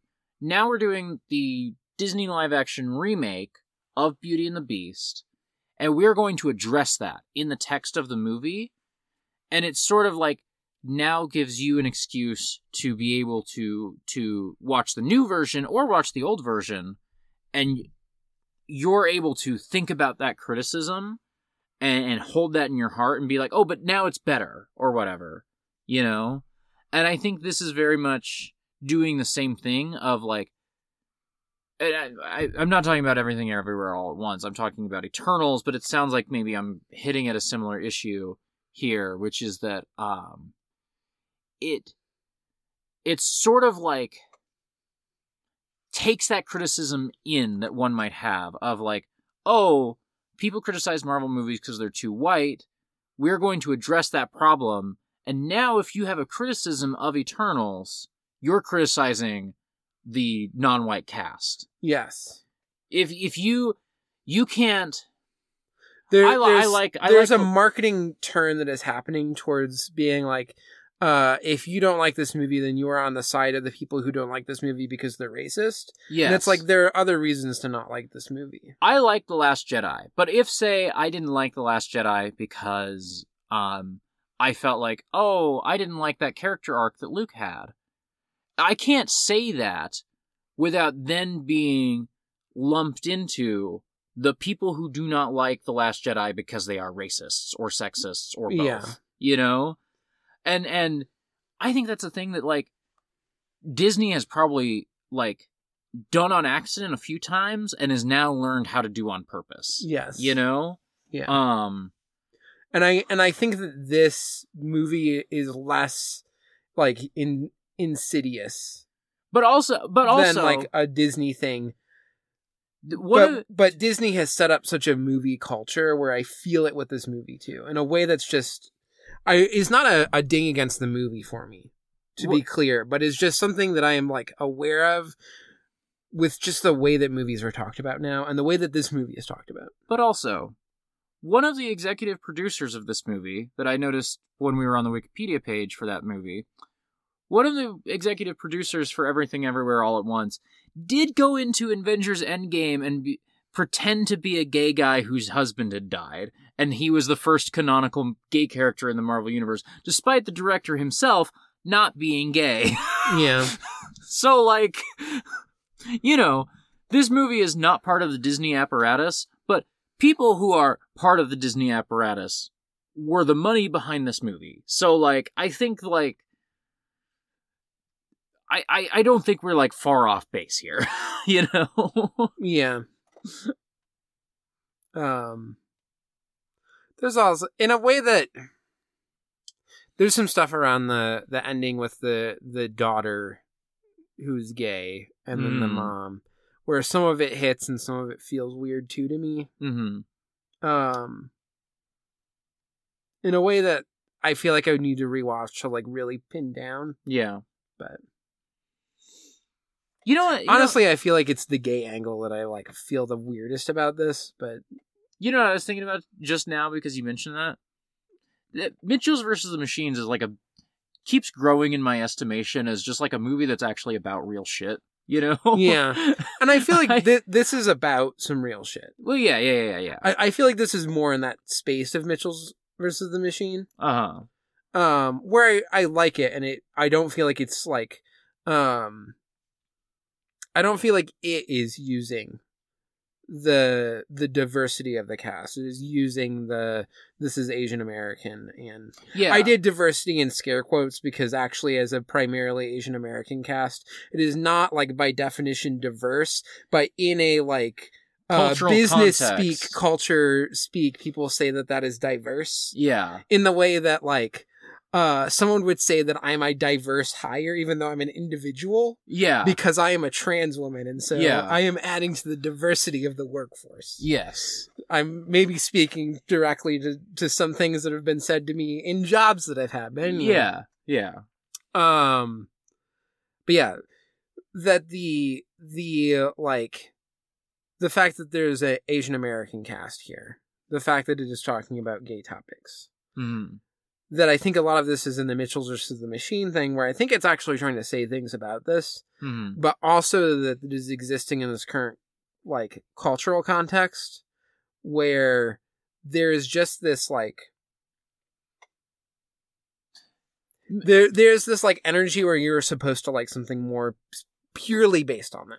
That So- you are so- supposed to like inherently think that this is a uh a fantastic and just like by virtue of the casting Yes. and not in a service level where I feel like there's not as much talk about what is it actually doing with that or saying with that, but often just like, oh, it's so great to see a movie that has a you know primarily Asian American cast. And I'm like, that is great to see, but also hmm I I'm more invested in what do you then do with that?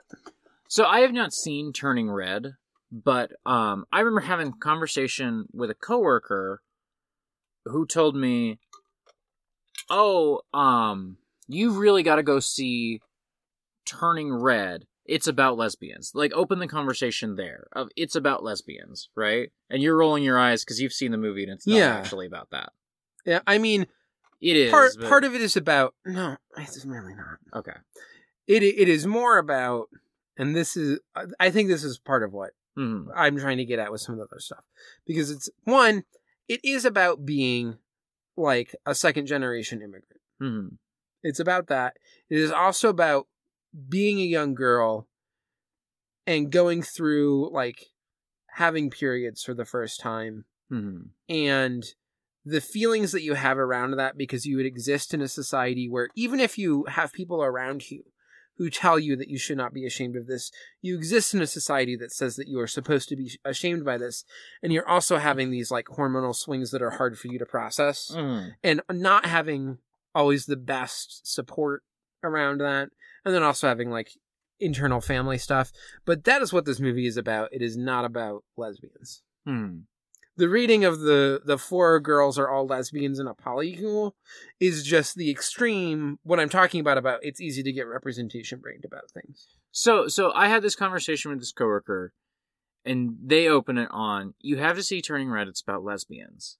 And I was, I was skeptical, but I'm at work. I'm being polite. We're chit chatting, and at some point, I turn the conversation to, "Oh, did you see the Mitchells versus the Machines? I really liked that movie." And this coworker was like, "Oh, I thought that movie was really bad." And I was just like, "What the fuck are you talking about? Like that movie's fine." that movie's also a lot more about lesbians Yeah, than turning red and I guess turning Red- was a really good movie when I tell people about I, I don't often talk about Mitchell's versus the Machines, but if I were trying to pitch someone on watching that movie, and I, I would just say, "Oh yeah, I thought it was a really nice story about um a queer kid trying to fit in with her family," you know. But I think the thing about that is that I liked the story, and that story um is about her queerness, but also like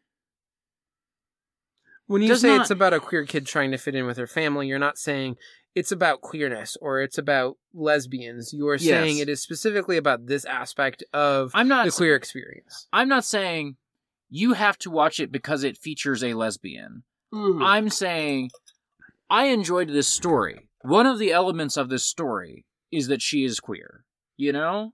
Yeah. And and I just think that's different from the the cynical marketing of you have to watch this movie. It has it it checks these boxes, you know? Yeah. Um Because I think that everything everywhere all at once is about like the difficulty of being an immigrant in America, that part sounds Um, interesting. the the tensions that exist between different generations of like Asian American immigrants around things like queerness, the the ways that that can create the the ways that one there's like certain things that are that you know Chinese families there there are certain family structure things that might be distinct from family structure things in like a normal you know white American family conception of like the normal family Mhm. but you know this like very specific like wasp white like anglo-saxon yeah. you know protestant kind of yeah. that family this is the the normal uh, conflicts you would expect in that family this feels a little bit more true to what i've heard from like families that have asian american especially like chinese american the, the certain relationships that will develop between the the daughter and the mother and then how that also becomes complicated by queerness And all of that sounds so much more interesting than it's about asian americans and a lesbian yeah, yeah and and, and tokenizing those. That, that Yeah. was- yeah it's I Eternals. it's a tokenization thing Eternals, like for all of its trying to have um, like a diverse cast, ends up just making everybody feel like a token. You know, yeah uh, it feels like we've wrapped back around to making fucking Power Rangers. yeah you know and all the I, uh, racism that we can easily identify in power rangers disney has somehow pulled the wool over our eyes that we can't see it anymore and it's just like seeped into a a form of like discourse around movies now. yeah where it's very where I rarely see the discussion about what is this actually doing, hmm what's the actual story about, and how is this tying into actual like various experiences that people have, and instead it just kind of becomes, well, it checks this diversity box. yeah And so I, I think that this movie is really good, and it's not just checking a diversity box, but what I mean, this whole tangent Yes. we've got on by like I think it's easy to for people to get representation brained about this is that I see a lot of people talk about it from just that it checks this box, it has the this token. You watch this, and now you've seen something that's from a different culture or something, yeah and that's a really weird way that people talk about this movie, and it is a thing that is like hard to sometimes untangle when I talk about this movie yeah totally because it's just the way that that discussion around media has been shaped. Anyway, I talked way longer about this movie than I thought I would because we got into that whole like tangent when we were trying to talk about representation politics in cinema. so michelle yeoh is the one in this movie you say Yeah. um, stairs. I think I'm gonna. So this is a this is a big plus in in, uh-huh. in Ooh. its because we we talk about how modern movies don't Uh-huh. understand stairs. s So there's a there's a very important s There's multiple important because there's different universes. Stairs that go up to the everything bagel. Which, if I'm doing it within the logic of this, is you know you get. But also, again, I I think the everything bagel gets played out really fast. Um, but there's still some good like scenes around stairs there. Also, the family home is located above the laundromat, and so you get stairs that are going up and there's just like a bunch of shit on those stairs. That's all good. I changed Day of the Dead stairs to a B because I remembered there's a ladder at the end of that movie. We have we Yeah. ladders are honorary stairs. Yes, and and the the ladders, the ladder is good. There's a really nice moment on the ladder. However, I felt like it, it's literally like in the last like three minutes. I felt like it was like Indiana Jones getting under the door with his hat. Um, in theory, I could like give that an A maybe, but I just felt like blink and you miss them. There was there was a ladder at the end of the movie. I can't give you an A for that. You know. Yeah. Uh, the one. All right, so Jet Li is one of the best movie stars of all time. Yeah. It's been so long since I've seen this movie, but I do just remember really liking this movie. yeah, so I hadn't seen I remember this, it being stupid. I hadn't seen this movie since I rented it from Blockbuster. That's how long it had been since I seen this movie. Probably same. Um, and Em and Destiny were watching it for Thanksgiving, and oh yeah, so we came over here. We ate chicken uh, or turkey. um, you got Wikipedia's mobile view on for some reason. Yeah. It's been doing that to me too for some reason, where it just switches it to mobile view for no reason. Anyway, so we came over here. We ate turkey. Nora and I go home. Em and Destiny were watching the one, and I was like, Nora, you never seen the one, right? And so we put it on. I forgot uh, Jason Statham was in this. He's so young, and he's Yeah, doing I an just- American accent. I just don't think of him as like being a movie person back then. Uh, yeah, he's very young. He is a baby in this movie. Um, and it so so like like many movies of the 2000s, um, but also like many movies of the 90s. Um, the one recognizes that Jet Li is a generational talent. Um, Jet Li is I don't know the the the best actor to emerge from the 90s like i don't know like i think jet li's fucking incredible Yeah. um i don't have enough nice things to say about jet li and he comes up in the the um hong kong film world making classic after classic after classic and the the one i don't believe is his first american film but it's maybe the first one that's like a big hit in america i don't know i don't know about the the background on this that well and i don't really care to look um but but the one takes Oh, I mean, he was in Lethal Weapon 4. But I mean, he Yeah. probably wouldn't have as big of a role. He was Yeah. he was a villain. Yeah, and on, honestly, Jet Li really good at playing villains, but he's better as a hero. You know, Yeah. um, man, I okay, real quick. I was I was making a list today. Uh, I was ranking all the movies I watched for the first time in 2022. And at one point, I erroneously put Hero on that list, and it was number one. Hero is better than any movie I've watched this year. It's better than Paris, Texas. Anyway, I just so the one takes Jet Li, incredible star, and puts him in the dumbest fucking stupid ass motherfucking movie you can possibly imagine. and it's incredible. It's so good. Because uh, it's 2001. Um The Matrix is in right now. It's it's called The One for a reason.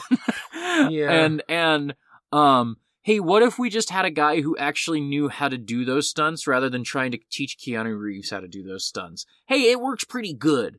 Did you look look at the first line of this production? Original That movie would be so much worse. Okay, so let me before I read you this, or before I read the listener this, let me just tell you, uh, the if you don't know, the one is about there is a Jet Li from an alternate universe who is a bad guy, and he is going around killing all the other alternate universe Jet Lis so that he can absorb their power. And there's only one Jet Li left, and he's got to kill him, and that's Gabe, our our who will end up being the protagonist of this movie. Um, and you know, Gabe and Yulaw, um, the evil Jet Li, um, Yeah. end up having a big fight. Gabe Law and Gabriel Ulaw. Okay.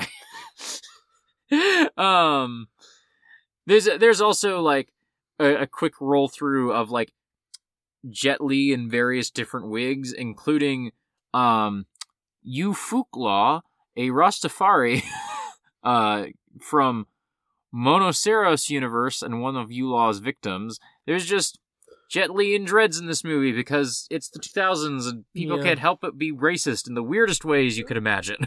Uh, anyway, From Law, Seth Law, Kia G Law, Ni D Law, Swen Law, a surfer, yeah. uh, Song Law, uh, and then I do just like the one that's lawless, a notorious and violent criminal from Anubis universe and one of Yulaw's victims. Yeah, that's the that's the first Jet Li we see actually. Um, and so anyway, this line from the production. Uh, originally, the film was to have starred Dwayne the Rock Johnson before Lee assumed the role. That movie is one of that hypothetical movie, genuinely one of the worst movies of the 2000s. I bet, like genuinely, like unwatchably bad. yeah, because because the one is stupid and Jet Li has the range to like do that. I would not describe and The also, Rock particularly in 2001 as an actor with range. and also the ability to do the stunts and stuff hmm that you just need to to make a movie like this charming. Yes. You know, Yes. you need it all to be real. Yes. All I mean, within Yes. movie It's a lot, but like you need it to. You need somebody who can do all this stuff. yeah, you need it to be believable. There's there's a lot of wire work, but Jet Li he has a lot of experience doing wire work. It looks good, you know. Yeah. Um it's so stupid. I can't really like get into it. Like you heard that premise. yeah. Um it's so stupid. It's so fucking dumb. I really, I need to rewatch this movie because I love it. I haven't seen it It's- in It- okay. over a decade. I love it. It's five past midnight. We're two and a half hours into this podcast almost, and we haven't talked about uh War in the Pocket yet, or the Hole, Or I- Turn A. or Turn A Gundam. I'm a we might axe the Turn A segment. Other than to say we've been watching Turn A and it's really good. It's really good. Um. Anyway, I say that all that to say, despite this, despite the fact that this podcast probably won't be done until one a.m., I could watch the one tonight. We could walk out of the studio and watch the one tonight. I have a toddler who usually wakes up around six thirty-seven. I cannot watch the one tonight. Emily will probably let me sleep in a little bit, but still, Mhm. So how to anyway, live your life where you can just sleep in. I mean, I also can't sleep in that much. I gotta go to work tomorrow. Yeah, Um, that's still distinctly different. Yeah, totally. Definitely. Um that sounded sarcastic. I didn't mean it sarcastic. Anyway, um the stairs I'm gonna give it like a C. I kind of remember some stairs that were all right. You know, let's let's not do a turn A segment. We've been we've been watching turn A. It's Yeah. really fucking good. Um, We so basically, I I just want to do the little yeah, story totally. of how we got here, which is for a really long time we had talked about, oh, we should watch Turn A. Hmm. You know, neither of us have seen it. Uh, Great Gundam Project fucking loved it. Uh-huh. I listen to those episodes, but I don't remember a ton of it because it's very hard to follow just plot synopses for a show you've never seen, Uh, especially, especially one that Tomino shows. yeah. Um boy howdy, I uh, understood a lot of what, more of what was going on in like cuz I think I listened to some of Zeta before Hmm. GGP before I dropped that. I was like I should just watch these. Um but anyway. um it just we recorded a podcast.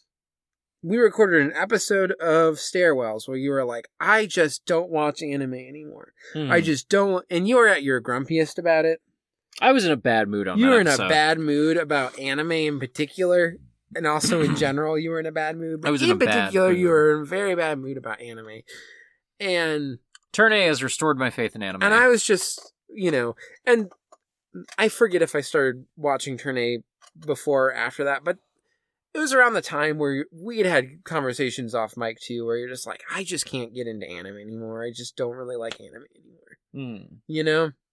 And I was like, well, I'm just gonna start watching Turn A. We've been talking about how we're gonna see it, but like we would watch it together. We haven't watched it together. Uh, we have limited time. We do podcast stuff with a lot of that time. Often when we have free time, we just watch a movie or something. I'm just gonna watch Turn A. Then I talk to you some about Turn A, and you're like, "That sounds fucking good." I genuinely, I, I believe you if that's how you think it. I, I think I like my, my version of it in my head is that I did this grumpy rant about it, uh, about anime. And then we watched some War in the Pocket, and I was like, damn, I could kind of go for some Gundam right now and just put on Turn A. yeah, and then I talked to you a, a bunch about. oh Turn A. yeah, you because we were watching War in the Pocket, and you were telling me about Turn A, and I kind of grumpily was like, oh, opened up Nyaa while you were telling me about Turn A and downloaded it. Right? Okay. Yeah, I think There's even on the podcast I joke about that. Okay, okay. I forgot about that part. Anyway, it was weirdly the in the moment in my head that really did it was weirdly me just explaining details about the Turn A Gundam itself, like why the cockpit's in the crotch. Yeah. The other thing is, I don't make Gunpla, but like I've seen, I've watched. I don't like watch you build models or something, but like Yeah. I'll come over and you're like, oh hey, check out my Hyakushiki is like here so far. And I'm like, oh, that's kind of cool. That's kind of made me care about the robots more. And so like we watched some 0080 and I was like, damn, I kind of care about robots more than I used to. Cause I like I watched all the early UC stuff from 0079 through Char's Counterattack, all of it, thinking, you know, if this was a show about like fighter pilots, it wouldn't actually change anything for me. And now I'm like, no, it's got to be robots. I care about robots. Yeah, You know? This is a weird thing about uh Gunpla, which is they're on the the Rayearth ones. I talk about how I don't really care about robot designs. Uh huh. uh and i but i like the rune gods because they're characters they are like given personality and stuff Hmm. and so i care about those designs in a way and like those robots in a like those mecha in a way that i don't other stuff uh and then after that uh they announced that they were doing like rune god Moderoids Uh-huh. i pre-ordered them and i was like i don't want my very first kits that i build to be like my favorite robots hmm so I should just buy a few other gunpla kits for like iron blooded orphans. Yeah. Just to to, you know, just get some high grades. hmm Just dip my feet in. hmm Just you know, learn a little bit about how you build model kits before I get these big ones that I care a lot about. Now I have three kits sitting over there that I need to build after the ha- uh, Hyaku Shiki, and there's like a display case over there with like 15 robots in it or something. This is another thing. I could do the math in my head because I know what I have.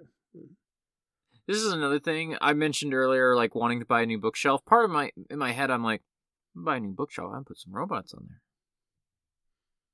there. I could have space for robots if that was a thing I wanted. Yeah. Think I have 13 in there. Okay. It's a good number. Yeah. Unless I'm forgetting some, but Um. the so most yeah, annoying just- one I've built has been the scope dog because it was like the wave one and not Bandai.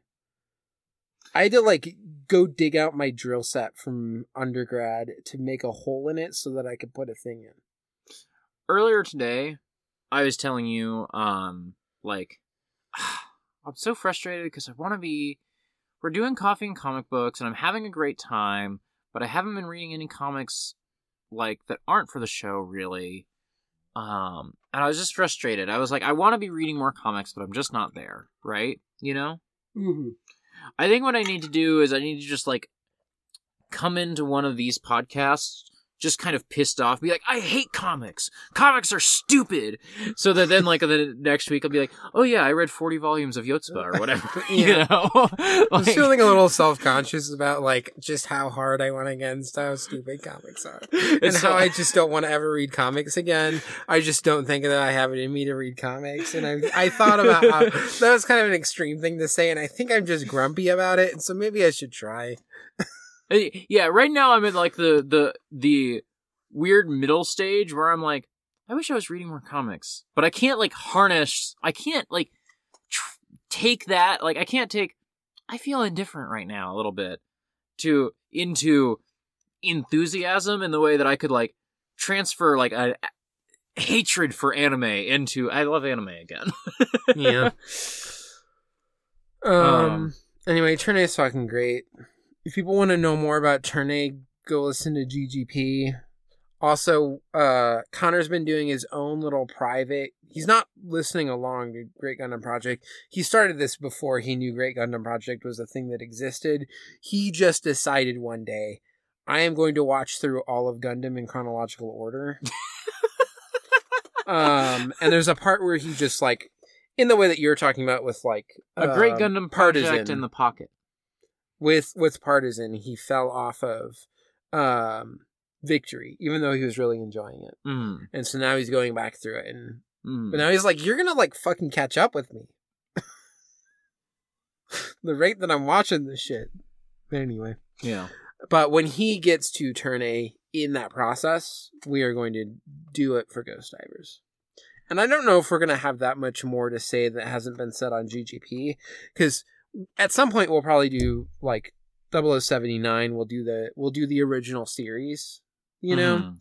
and i feel like we're going to be able to bring something there that does not exist on those ggp episodes because those ggp episodes they're still figuring out what, what is show Gu- is. yeah what's the show what's gundam how do we talk about this what's our critical voice around this Hmm. and i feel like it's like even in like zeta they're starting to figure it out but it still hasn't like fully so far my experience going through this and listening is that i think like Char's counterattack is where they're gonna like really fucking land on something yeah. i don't know if that's true maybe I be think here in it's, double it's, zeta but it- it's in the double zeta episodes. Okay. You'll see. okay It's I don't remember where, but somewhere in the double zeta episodes, M reads State and Revolution, and you know, yeah claws sorry we have a cat in here um lem everyone's favorite podcasting cat anyway he was he was being so well behaved for like such a long time. um, he came in a little while ago and just kind of took a nap, and then he just kind of like I I didn't alert you to it because I got freaked out, but I didn't want to like add it to the energy of the podcast because you were just talking. uh But there was a, a house centipede, but Lem got it, so nice. he's our hero. I I have been seeing a weird amount since the weather turned cold. It there's a there's always like centipedes in our building. Like it's just a thing that we deal Yeah. with. welcome Um, to Chicago. but it's gone from like I see one a week to like one a day now that the weather's turned. Yeah. So thank you, Lem. Um. Anyway, uh, yeah, I feel like on Ghost Divers we'll be able to bring like a very different energy to the first series than GGP was able to. just Mhm. because they were like still in this process um and we would be coming and watching through it like again and being able to talk about all of that um i don't know if we're gonna have that much to add for turn a really the reason why i'm like connor when you get to turn a we're just doing it on ghost divers is that i just want to be along for the ride of connor watching turn a because i just know that that's gonna be fun. it's gonna be fun to sit He's down gonna really enjoy it. he's gonna love it he's gonna those episodes might go lo- really long for Ghost Divers. He's gonna have so many like notes. yeah. He's gonna have so many questions that I some of them I'll have answers for, but I won't be able to say the answers. And that's just gonna be a like fun way to spend like half a year. yeah. Is just being along for the ride of Connor experiencing it for the first time. Um so that's the main reason why we're doing it. It's not that I think we'll necessarily say anything new. So anyway, you want to talk about our main segments now? Sure. Two and a half hours into the recording. Lem, can you not do the thing that you're doing? Lem, please. uh, 0080. So we watched 0080 War Kido Senshi Gundam 00- 0080 Pocket no Naka no Senso. um. So yeah, this is a 1999, 1989 OVA. Um, that it takes place in the One Year War. We watched it because um, it is the Christmas Gundam. Um. Uh. So so okay, I'm gonna tell M's history with this um show because I, I obviously I came to War in the Pocket through GGP. I was never gonna watch this of my own volition if it wasn't for I was loosely following along with GGP, kind of, sort of, a little Yeah. bit. Um, so my recollection of how M came at the show is they covered it on GGP and had sort of a rough time with it, and then a year later watched it all in one sitting and I was feel like, they, I feel like they tell the same story on like Viper. and Yes, they just they you know? just told the story on VoIP, which is a ten dollar podcast, so not everyone's heard it. That's true. But they should because I'm on it. they should. And then they should post in the Discord about how great the part that I'm on was. I gave people a doll recipe. Anyway, yeah, that's no, that recipe was a real snooze. Because you you gave them a doll recipe, but it kind of sounded like dull, mm. and so I I made a joke about being a.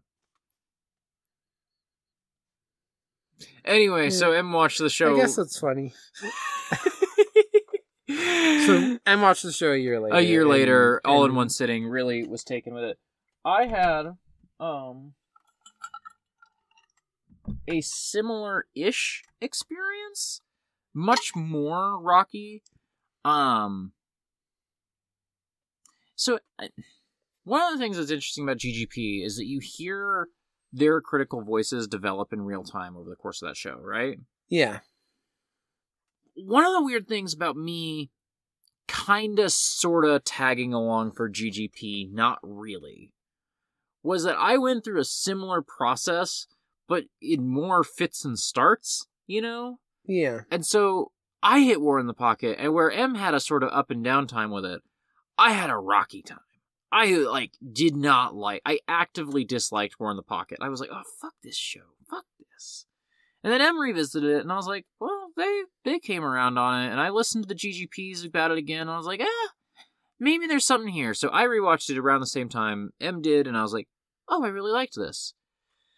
And then I rewatched it again the next year, and because it was just like, oh well, this is the, the Christmas time Gundam, and I don't think Nora's seen it. I'm gonna show it to Nora, or whatever the reasoning was. And then now it's just a thing I do around Thanksgiving because that's when M rewatched it, and I don't rewatch it with M, but like this is just a thing I've started doing the last couple years. Is I just rewatch this show around Thanksgiving, and it's every year I watch it, I I like it more and more. This is you know, we watched it over three sittings. We watched the first two, we watched the third, and then we watched the back half.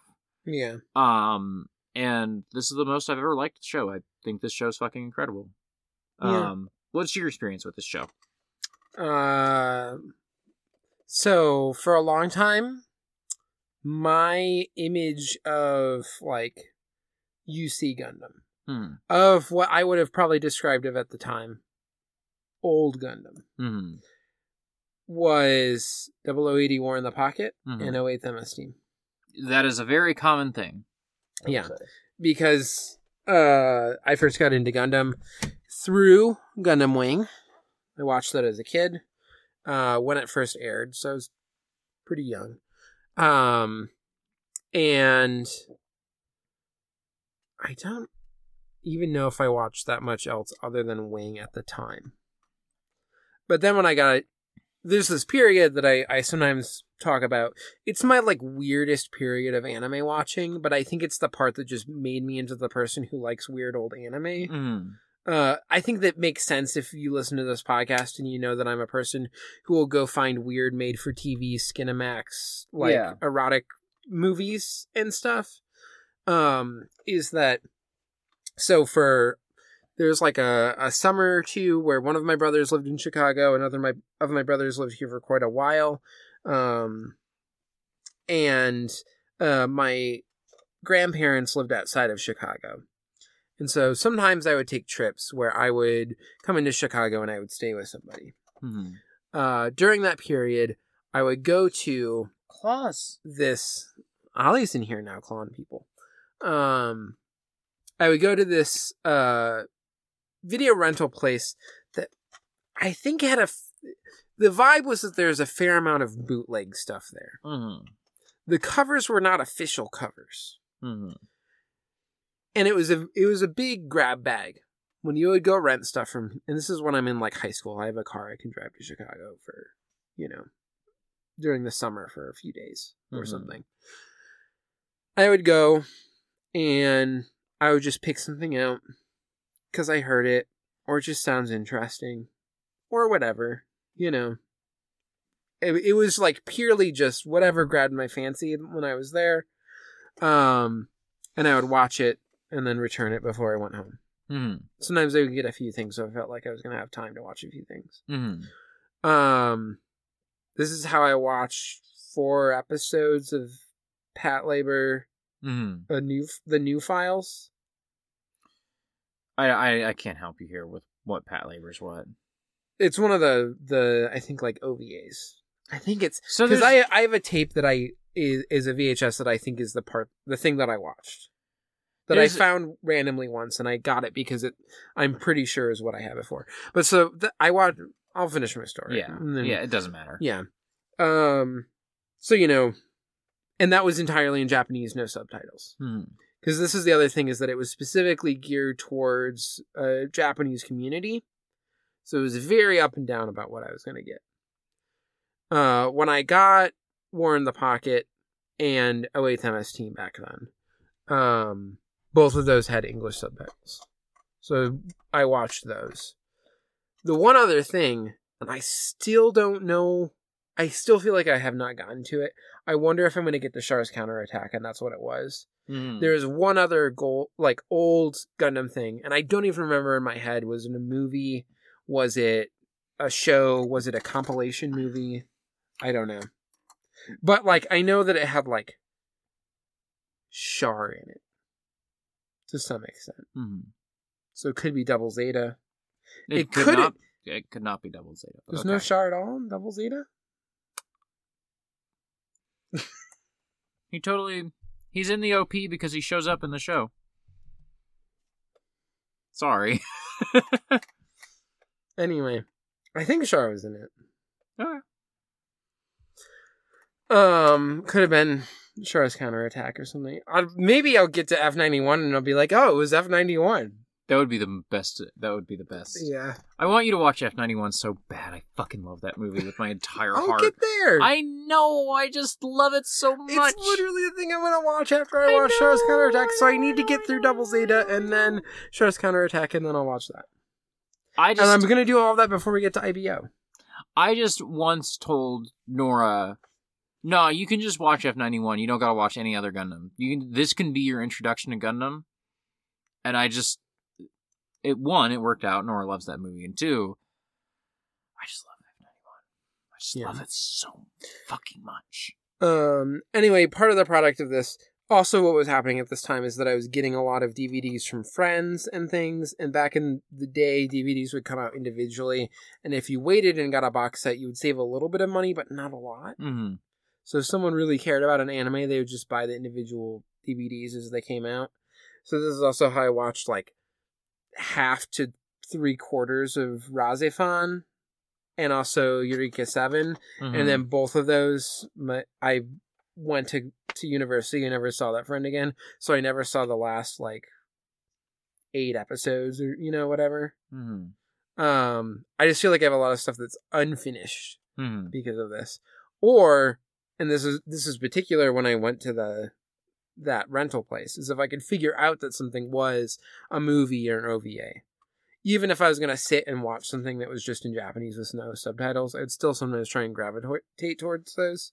So when I was able to identify, oh, I know I've heard that War in the Pocket is an OVA. I know that I've heard Mm-hmm. um, Oh, Team is an OVA. Mm-hmm. I would I would get those. Yeah. Which also makes me feel like I probably got a movie. Is whatever Yeah, that makes sense. thing that would have I Char feel like it's either Char gotta- like character in it. It's either got to be Char's counterattack or Stardust memory. You know. Could have been Stardust. Who knows? Anyway. Um, but so that I watched it that one time. hmm Then I watched it this year. That's- that's my history with So, you know, What- and my memory of it was very. This also happened when, um, and I had it with this too. So when I watched uh, 08th MS Team, that one I watched on streaming, and then we did it for Ghost Divers afterwards. Um, although the, it just that series falls through my brain like a sieve. hmm 08th MS Team, hmm but so the first time I watched it, I was like, oh, I am having deja vu, hmm basically, as I watch this. Mm-hmm. I've seen this before, and my brain knows everything now. But not in a way where I know what's coming next. I just know I have seen all of this. hmm Um, and I had a similar thing when we were watching War in the Pocket, where I'm like, I don't, I vaguely know how this ends. Uh I know it doesn't end good, but like we were watching it, and I was like, I've seen this. I'm having sense memories of having seen this. hmm If you told me that the little kid dies, I'd be like, yeah, sure. I remember it being sad, so sure, the little kid dies. The little kid does not die. Yeah, I don't remember the details. Anyway, Well, how did you It was find it this time around? It was good. Um, the one thing I think, so this is the big thing that I I think I I came to, uh, watching it, and some of this is tied into I'm building Gunpla now, Hmm. which is I watch I watch Double Zeta or whatever. You know, I'm sure when I go and watch Iron Blooded Orphans, even as like a grittier Gundam with blood and all this kind of stuff, in a way that I, think oh the MS team is trying or uh, War in the Pocket is trying to emphasize Hmm. that like sometimes some of the older ones is obfuscating a little bit more.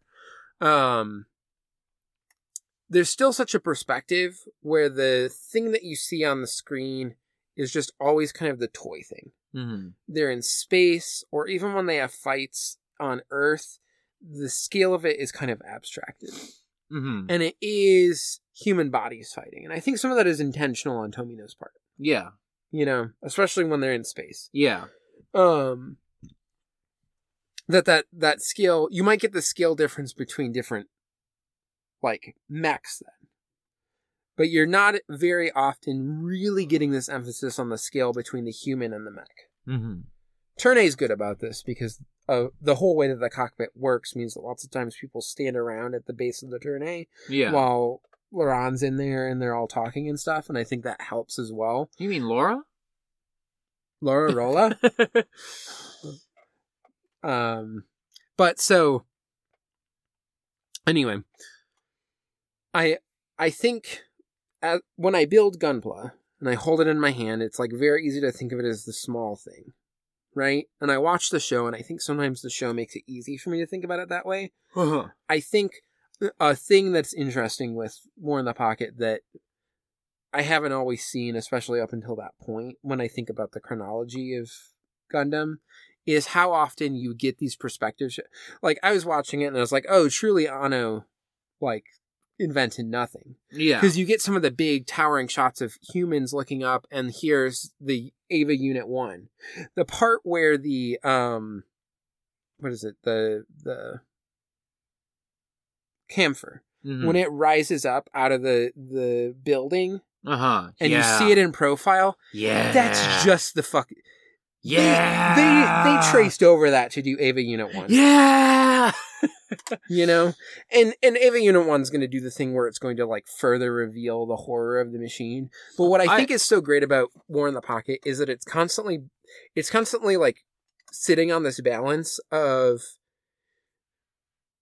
this is talking about kids who are really into gundam and probably have gundam toys Uh-huh. and this is about a kid who has like this is, is not playing with like gunpla but is essentially doing the more real world one of like playing with badges and these other markers of it Mhm. right Mhm. and it is still thinking about this in like a sort of toyetic way that it is playing off the toyetic nature Yeah. of these these suits and then having moments that suddenly intrude into like no this is a giant hulking monster that this we are playing now on kaiju Mhm. imagery to then suddenly depict this toy Yeah, as a absolutely. kaiju and i think it's like intentionally doing stuff with that that I I haven't seen in the other stuff that I've watched.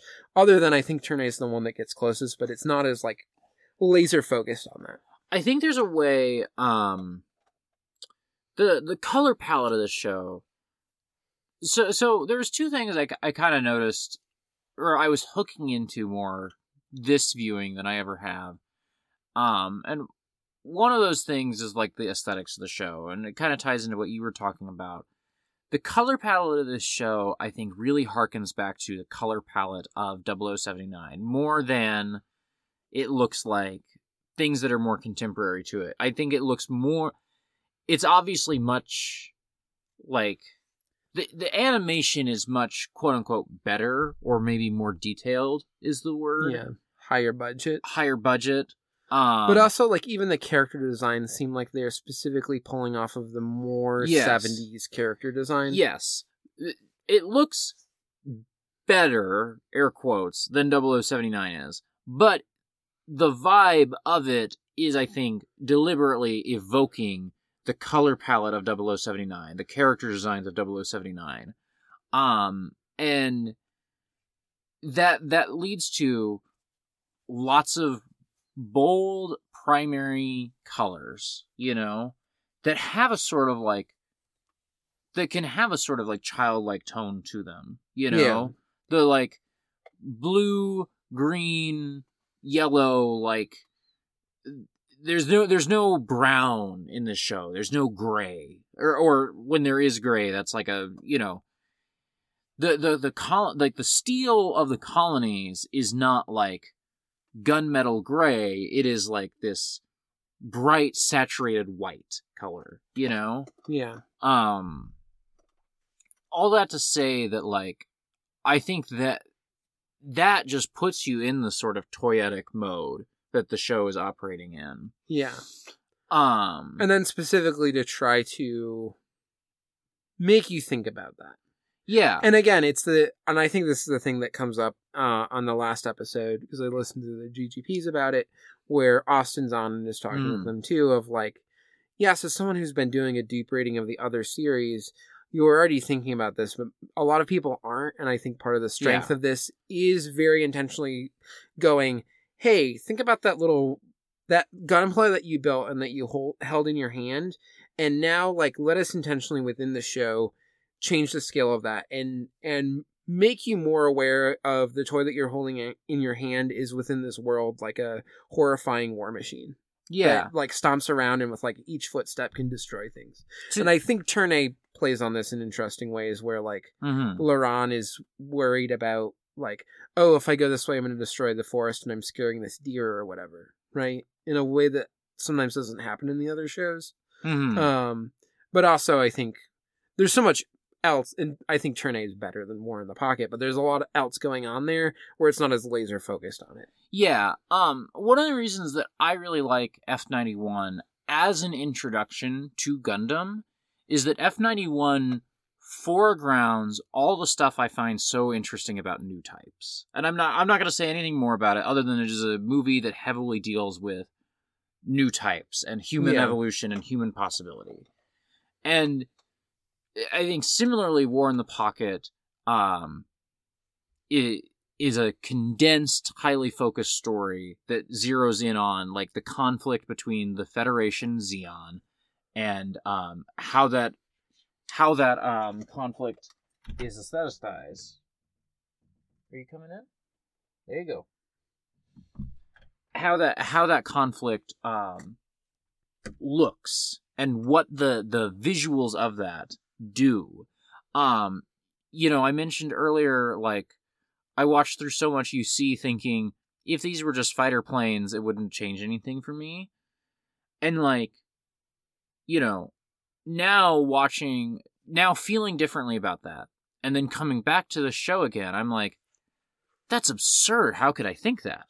Like, the show is about the mechs, you know? Like, Yeah. War in the Pocket, like, the show doesn't function if they're fighter planes. It's about the, the, the robots and the the how you want to build the robot like it is fun to build the robot and what does that say you know Yeah. and like what is that doing to you as a viewer and and how is what that does to you as a viewer similar to what that does to Al, the kid living through the war?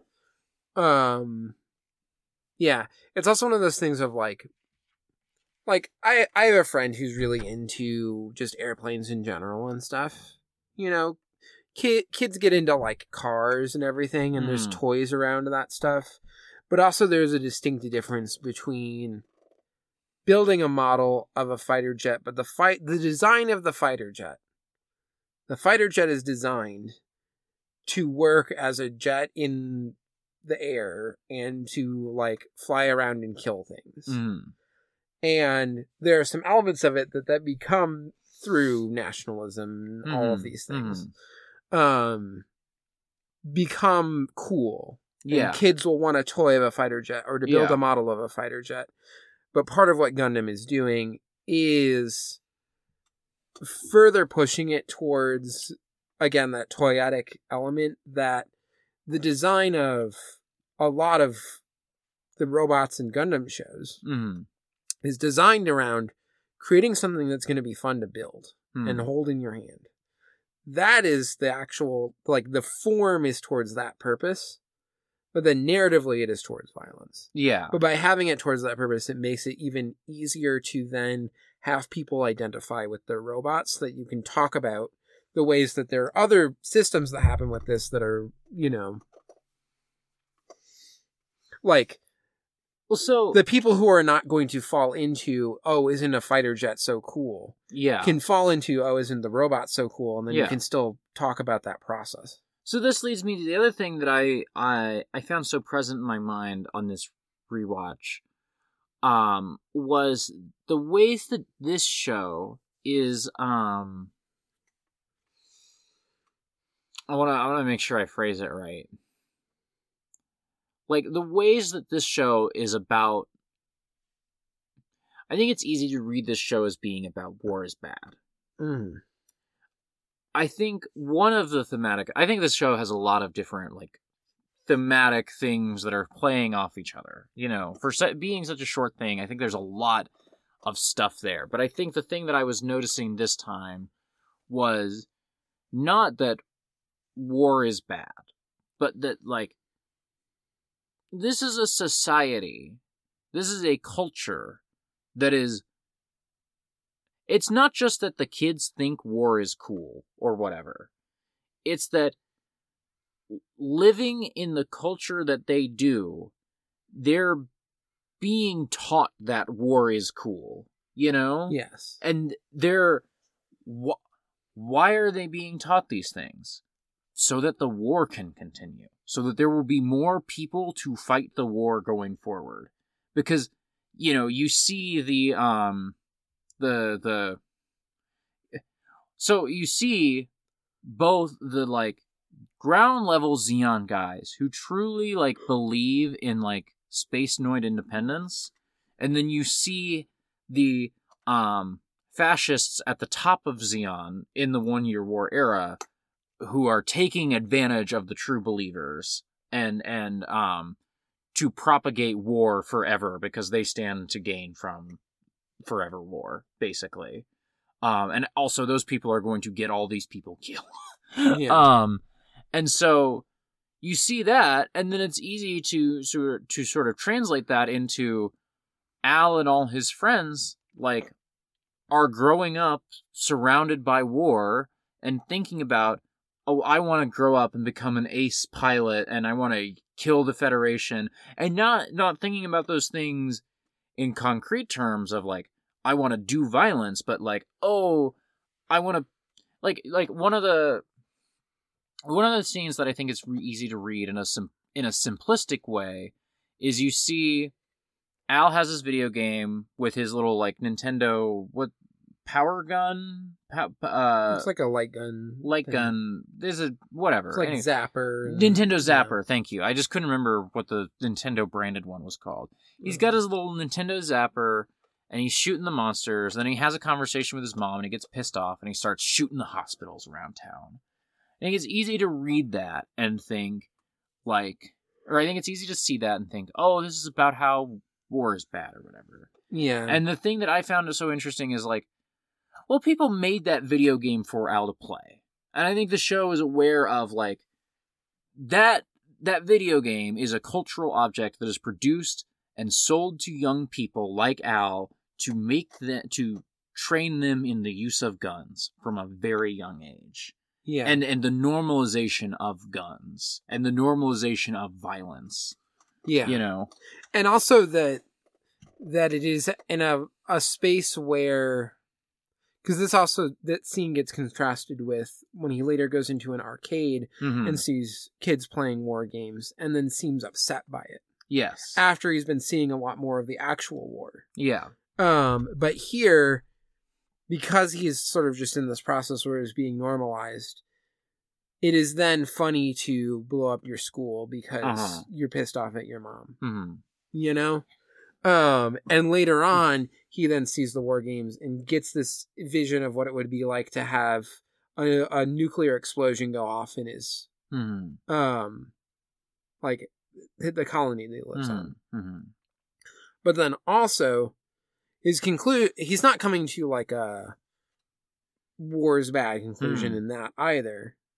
One that part did specifically hit for me because one thing that i think is also happening here and that i th- i'm sure hits for japanese audiences and that hit for me growing up in a family where uh you know i i hardly knew my mom's side of the family but my dad's side of the family uh was in germany during world war ii Mm-hmm. um and there there's just something different about war i think like the american conception of war Hmm.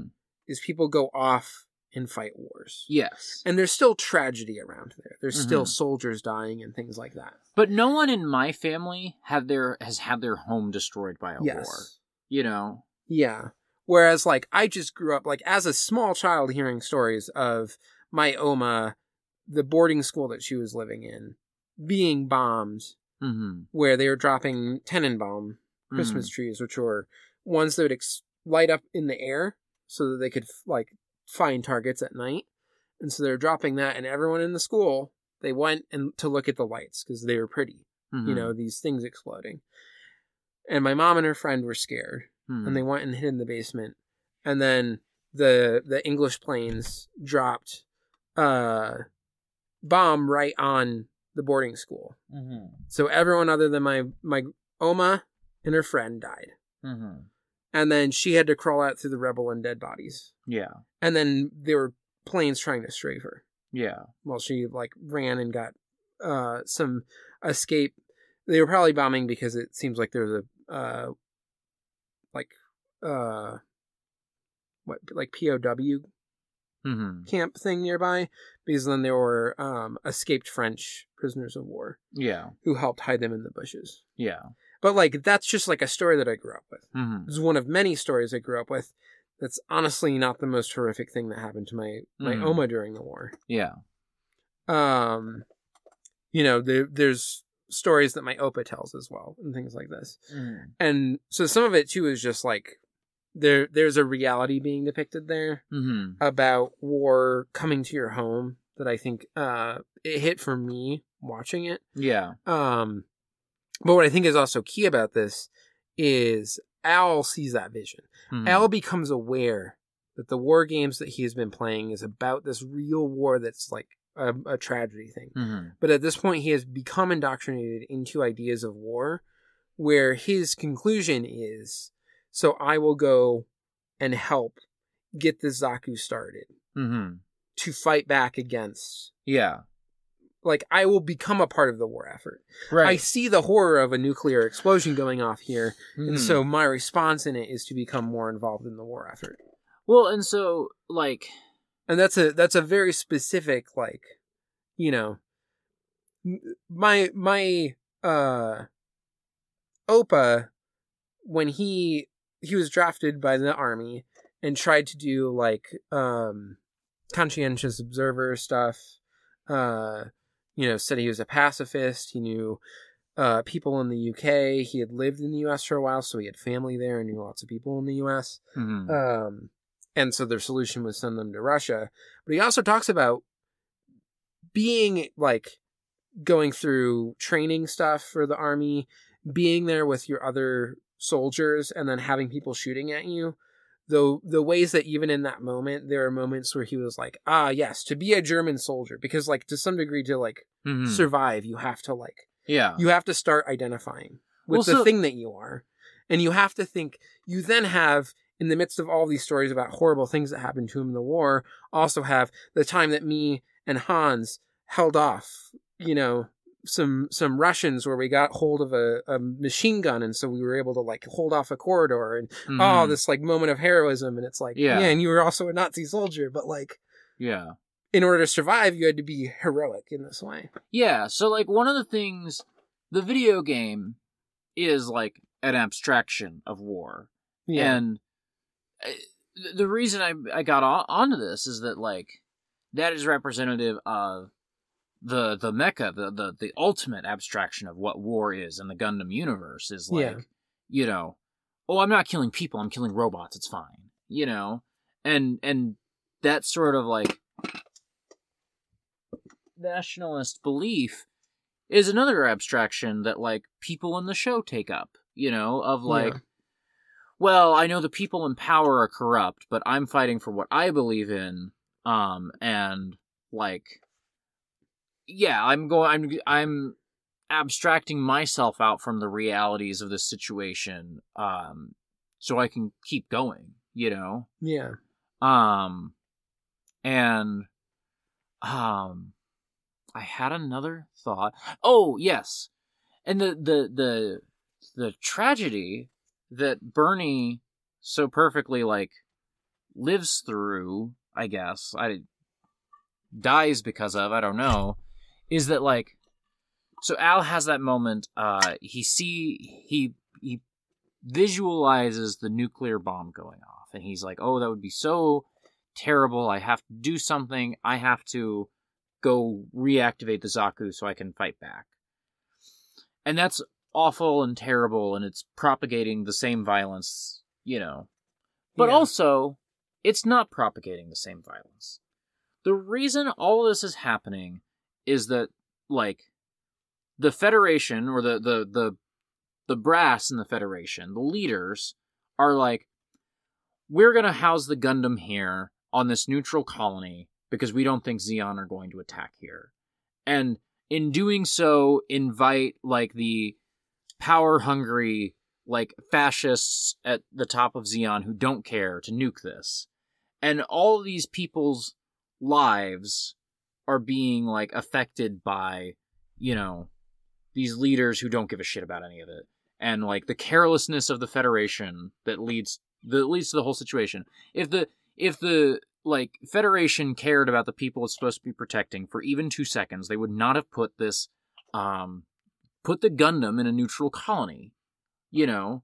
yeah But they're using these people as human shields. This is like literally like what that one cop is like grilling at um what's her name? I wanted to call her Alex, but that's what they call the suit.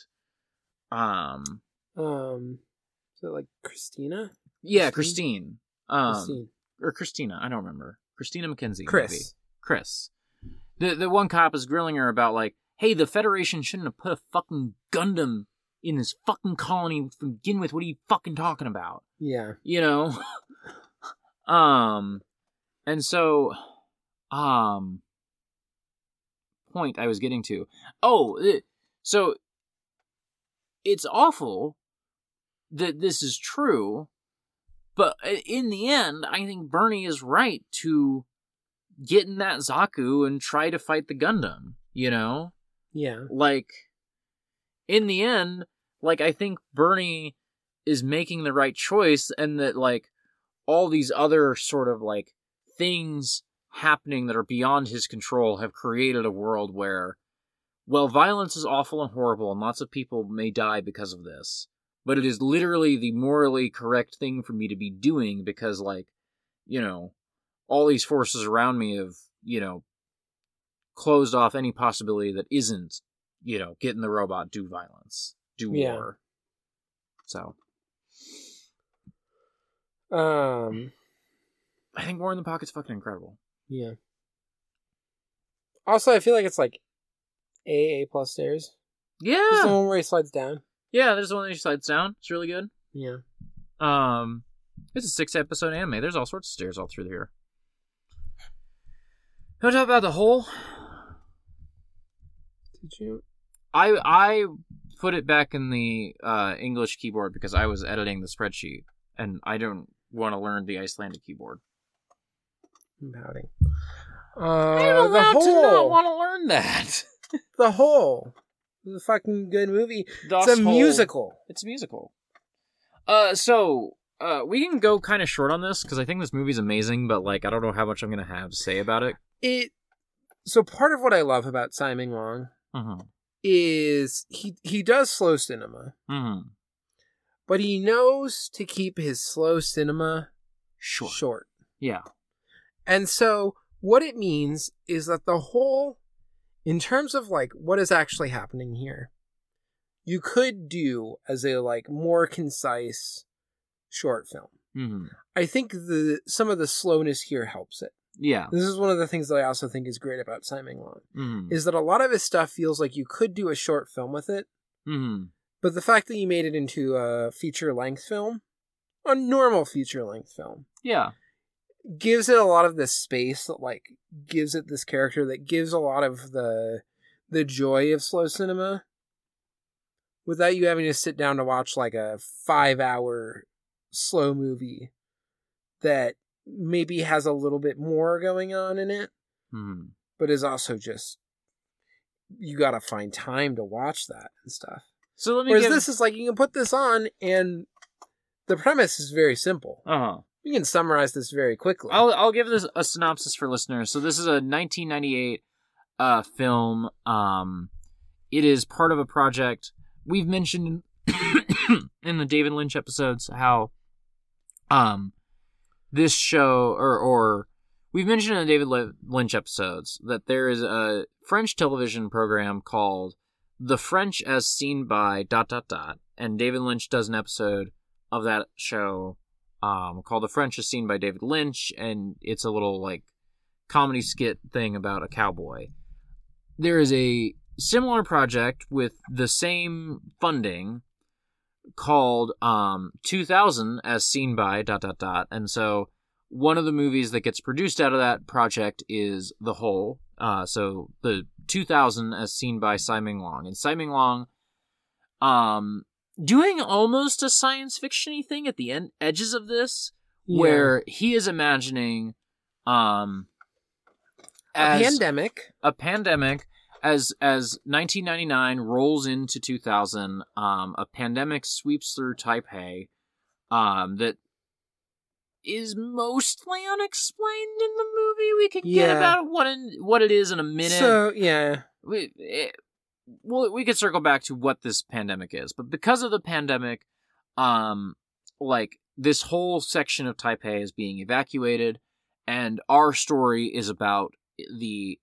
small very small handful of people who do not want to leave their homes um in spite of you know the government shutting down um this neighborhood basically and totally evacuating these people. Yeah and, And- essentially kind of start to exist in like a quarantine like. Yes, and, and specifically, um, the government is shutting down all all water service to this area of Taipei.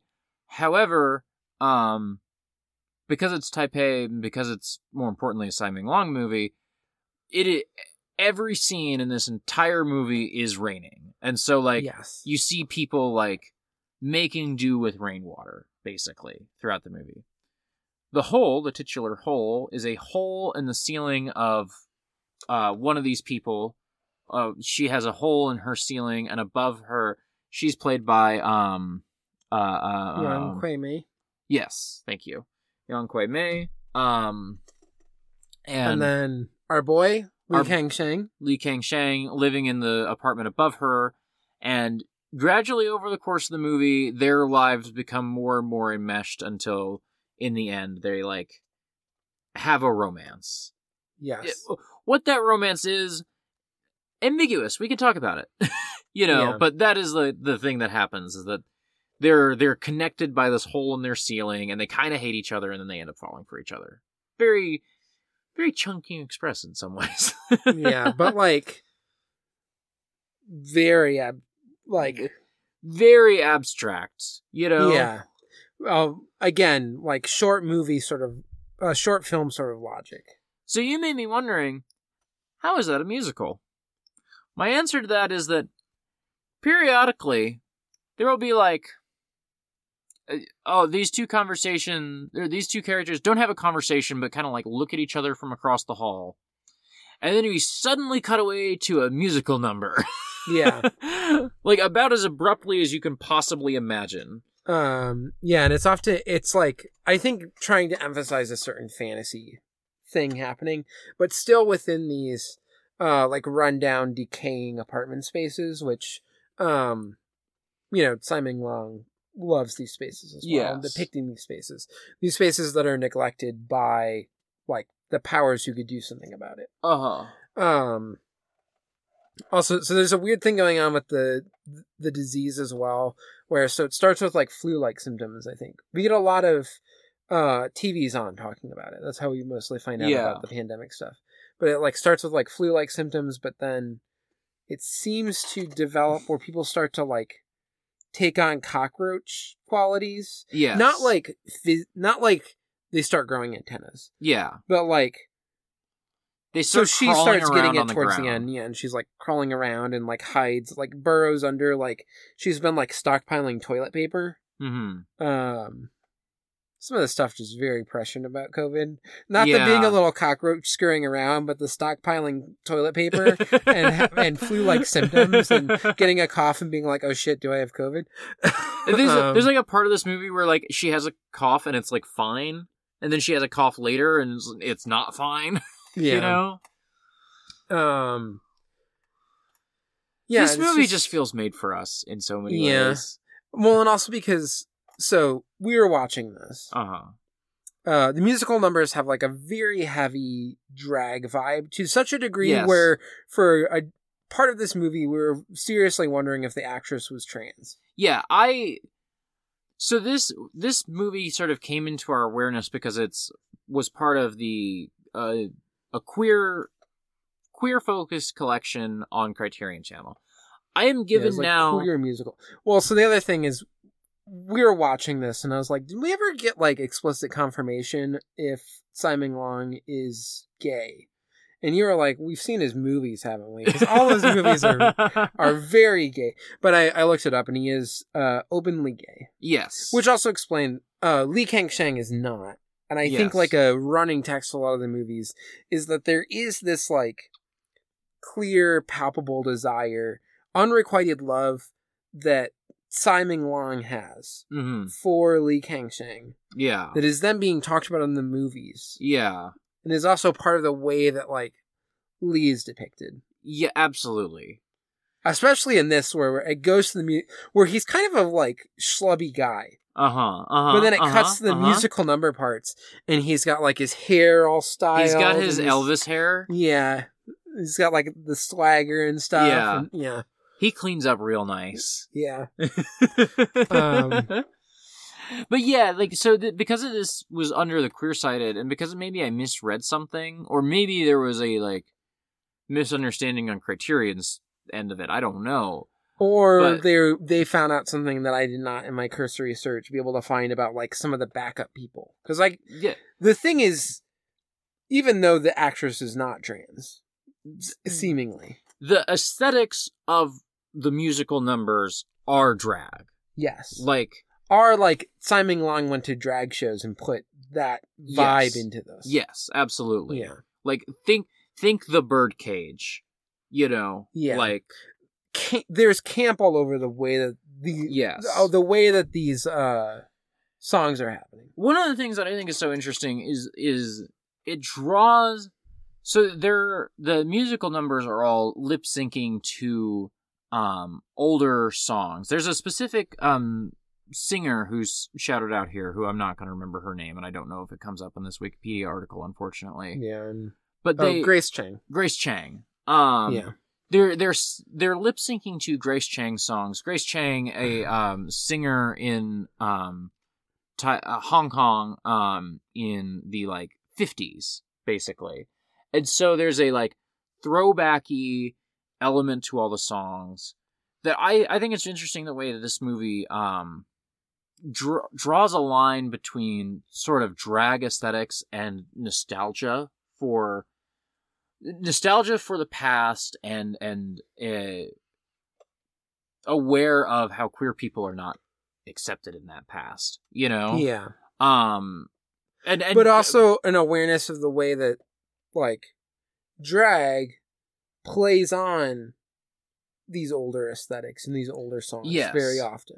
And, I, and Tsai Ming-liang is not the first person to ever notice that. Yeah. Many, many drag performers have also deliberately played on that, you know, over the years. But it's just, it's interesting the ways that he, uh, he in this movie is like, we're gonna show you something sort of like risque, um, and, and tie it to these older like aesthetics. And what does that do? What does that like convey to you the the viewer you know one of the one of the other things because um Tsai's movies are so slow is there's so much time for you to think about well, what's this doing for me right now what what Yeah. is my reaction to the thing i'm seeing Yeah. not what do i think the the the filmmaker is trying to make me think but like what am i feeling you know Yeah.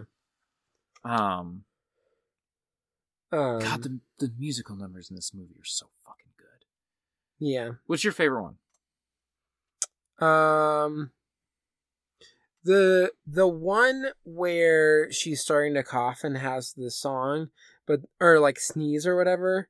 And so the the the Oh, song is about like, oh, I'm having these like coughs or sneezes or whatever. Someone some suitor must be talking about me. yeah Right? I'm sneezing because someone's talking about me. Yeah. Like that one I loved in in part because it felt like part of the like I could see how that song becomes part of what this movie gets built around. Yeah, because you have this idea of that song and someone like getting sick in a pandemic and then having these fantasies and doing these like drag performances of that song and you're like contextualizing it in this funny way. Yeah, uh, and then you like extend it out to other ones. But there's also the one where they're um in the the like hallways of their building which has like a courtyard. You know like there's Mhm. parts where she'll like reach out and get water from the rain Mhm. you know, in this like courtyard area. It's like kind of an open hallway. But there's a song that happens in there. Uh-huh. Where this is when he's like, I think the most greaser. Yeah. That yeah, one's really good too. there's. I think my favorite is the very first one, um, which The is the elevator, yeah. the. It's a very very like. So there's an elevator that opens in an apartment building, right? I think it's it's the apartment building that we're Yeah. spending this movie in. An elevator door opens and a spotlight shines down on the elevator and the song begins and the camera is like about as far away as the camera could be while still able to see the elevator door. And then you just slowly, slowly, slowly zoom in until it gets in like an extreme close up in her face and she's like, you know, doing like a seductive dance at the there's camera. the yeah, and there's these like campy lights in the elevator Yeah. and stuff. It is so cool. And then it zooms back out as the song winds down and the elevator closes and the camera returns to its original position. Um, it's so fucking good. Yeah, that's a really good one. Tsai Ming-liang makes movies only for you and me. Yeah. There is a The other thing that musical Simon- number that.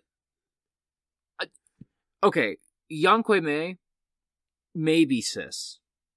The other girls in that musical number are not cis, and they're just like running up and down a stairwell because because this is the musical number where Yang Kui Mei's character has decided I'm gonna go tell that motherfucker that he needs to fix that hole. Um, and so it's like her and all the girls are like flirtatiously going up the stairs, singing their song, those those other girls are not cis women. Like, Yeah. You can't. There is no amount of money in the world that would get me to say that. At least at least like one of them is not. yeah. Um. Anyway, this is also extremely Tsai Ming-liang makes movies uh, just for us because this is something we love, which is a Mhm. movie with a heterosexual romance that is about gay desire. Yes. Yes. Yes. We love when a man and a woman are in a movie and fall in love, and Mhm. it could be the most like, you know, basic heteronormative thing possible. But we look at it and we're like, this is this is about the difficulty of reaching a like through a heteronormative society to to form a, a you know queer relationship with another person Yeah. that's what the whole the the floor and the hole is representing is the way that like their their lives become intruded in upon each other and Uh-huh. then they like are able to to cross over even though there's all this difficulty around them there's Mm. all this ways that the like society that they have is trying to keep them apart because of this pandemic but there's this hole and like by expanding Uh-huh, that hole uh-huh. and moving through it he's able to pull her out and they have the big final dance Yeah. like dance there um Oh, it's so good. Oh my god, this movie's so good. Yeah. um, I highly fucking recommend it. I mean, we've We, we've basically told you everything that happens in it, and yet it's still worth your time watching it. we didn't tell them about the cat. That's true. We didn't tell them about You the are in convenience this movie. store. yeah, there's a a bunch of stuff in the community. We didn't store. tell them about the exterminators. I did it in case people didn't understand what I just said right there. Whenever there's a cat in a movie, I point and go, "Look, it's you." I didn't know you were in this one. So um, we didn't tell them about um the one guy who is in both Dragon Inn and Goodbye Dragon Inn. I forget that actor's name, unfortunately. He is in this movie yeah, I think you. trying to buy a can of beans in what is maybe my favorite scene. Yeah, Miao Tin. Yeah, Uh, or Mao Tian. Uh, yeah. I just mixed that up in my head. Um, yeah, he he's he's only in one scene in this movie, but he's a real showstopper. Um, I just, I just, I fucking love Tsai Ming-liang movies, and and This is- Man, uh, so I just clicked on this, another one that he's in with Simon that Tsai Ming-liang directed. What time is it there? And I'm just like, oh look, there's a movie theater. There's a woman sitting in a bed. Oh, this movie's gonna be great. it, so here's the thing that I feel like Rebels of the Neon God. That's an episode where we go real long and really dissect everything that that movie's doing, and we kind of do that with Goodbye Dragon Inn. But there's a point we hit in our Goodbye Dragon Inn episode where I'm just where we're both just like, the movie's slow as shit, but it's 90 minutes. Just go watch it. Like it's a really slow, boring movie. But it's 90 fucking minutes. What do you gotta lose? What were you Yeah. doing with that time? Were you gonna go watch fucking Eternals? Because that's two and a half hours. Fuck it's you. not as good. It's no, it's definitely not as good. Eternals would never have like a five minute scene of just a woman walking around in a giant abandoned theater sweeping. Yeah. So so like Tsai Ming-liang. Everyone makes, is like that scene in The Return where uh he's sweeping. nothing compared to Tsai Ming-liang movies. Yeah. Bullshit. David Lynch is a fucking coward. David Lynch cut so much earlier than he could have. yeah. Um. Imagine if before that man gets into the bar to do the sweeping, you see this really extended part of him just slowly walking around like back rooms trying to find the broom. Tsai Ming-liang makes really slow, boring movies, but they're all just ninety minutes. You just gotta go watch the whole. It's his. his it's his least slow, boring movie because there's a bunch of musical numbers to break it up. Em, you like Every- musicals? Go watch this. I know. So the thing is, this is no longer on the Criterion Channel. We watched this because it was leaving at the end of the month. And we meant to watch this in fucking June, and we never got around to it till now. But still, y'all know where to find stuff like this. M, you like musicals? Go watch this. I'm not. I'm not. Not. I'm not talking to M. I don't really care what they do. I'm talking. To I just to, think Em should watch this. I think M would like this. I think. yeah. I think if you, I think if you were intimidated by the prospect of a slow, boring movie in the way that this movie is slow and boring, I do genuinely think like there's a musical number every 15 minutes to break it up. So sure, you're gonna watch a guy stare at a wall sometimes, but like if you think that's slow and boring, just wait for a musical number to roll around. It's sooner Yeah. than you think. yeah. it will definitely come when you don't expect a musical number to suddenly happen. Yeah. There's an otherworldliness to the music numbers throughout this that are just it's so good. Yeah. So good. The fact that this is this is the wettest wettest Tsai Ming-liang movie. Which is remarkable because they're all pretty fucking wet. Yeah. But again, it is constantly raining. If there is a window anywhere nearby, if there is any I any chance that this is a, a outside wall, Uh huh. even if you don't see the rain, you're gonna hear it in this movie. Yeah. Uh, this entire movie exists in the final scene of Goodbye Dragon Inn. yeah. God. I love this movie so much, dude. Let's get out of here. Let's do plugs. Uh, okay. Where can people find you? You can find me on Twitter at autumnal underscore coffee. You can find me on co-host at autumnal. Um, like I say, I've been doing little roundup posts where I share everything that's been happening on the network for the entire week. So hope folks um, check that out. Um, and then if you go to exportaud.io, that'll take you to our Patreon page. It has all sorts of benefits. I've outlined some of them over the course of this podcast, and I'm getting pretty tired, so I don't want to really do it in full right now.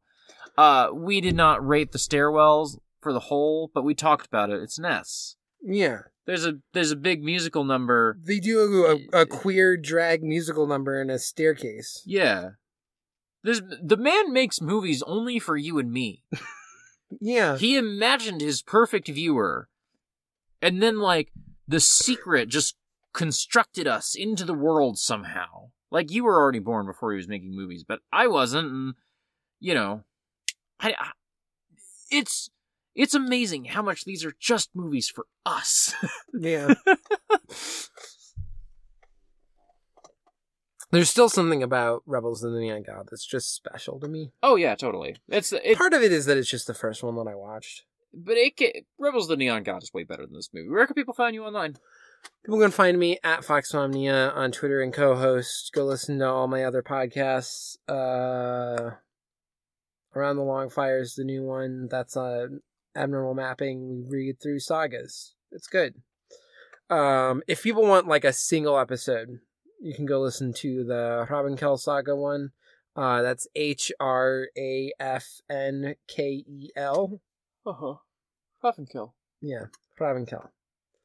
Um, but that's a uh, that's like a short saga, so it's just one episode. We just read the whole thing, um, and I think it's a good one for like an introduction to what Icelandic sagas are going to be and all of that. Um, it's not quite as like rollicking fun as some of the Volsunga saga ones because they were just having fun with weird myth stuff, but it's still good.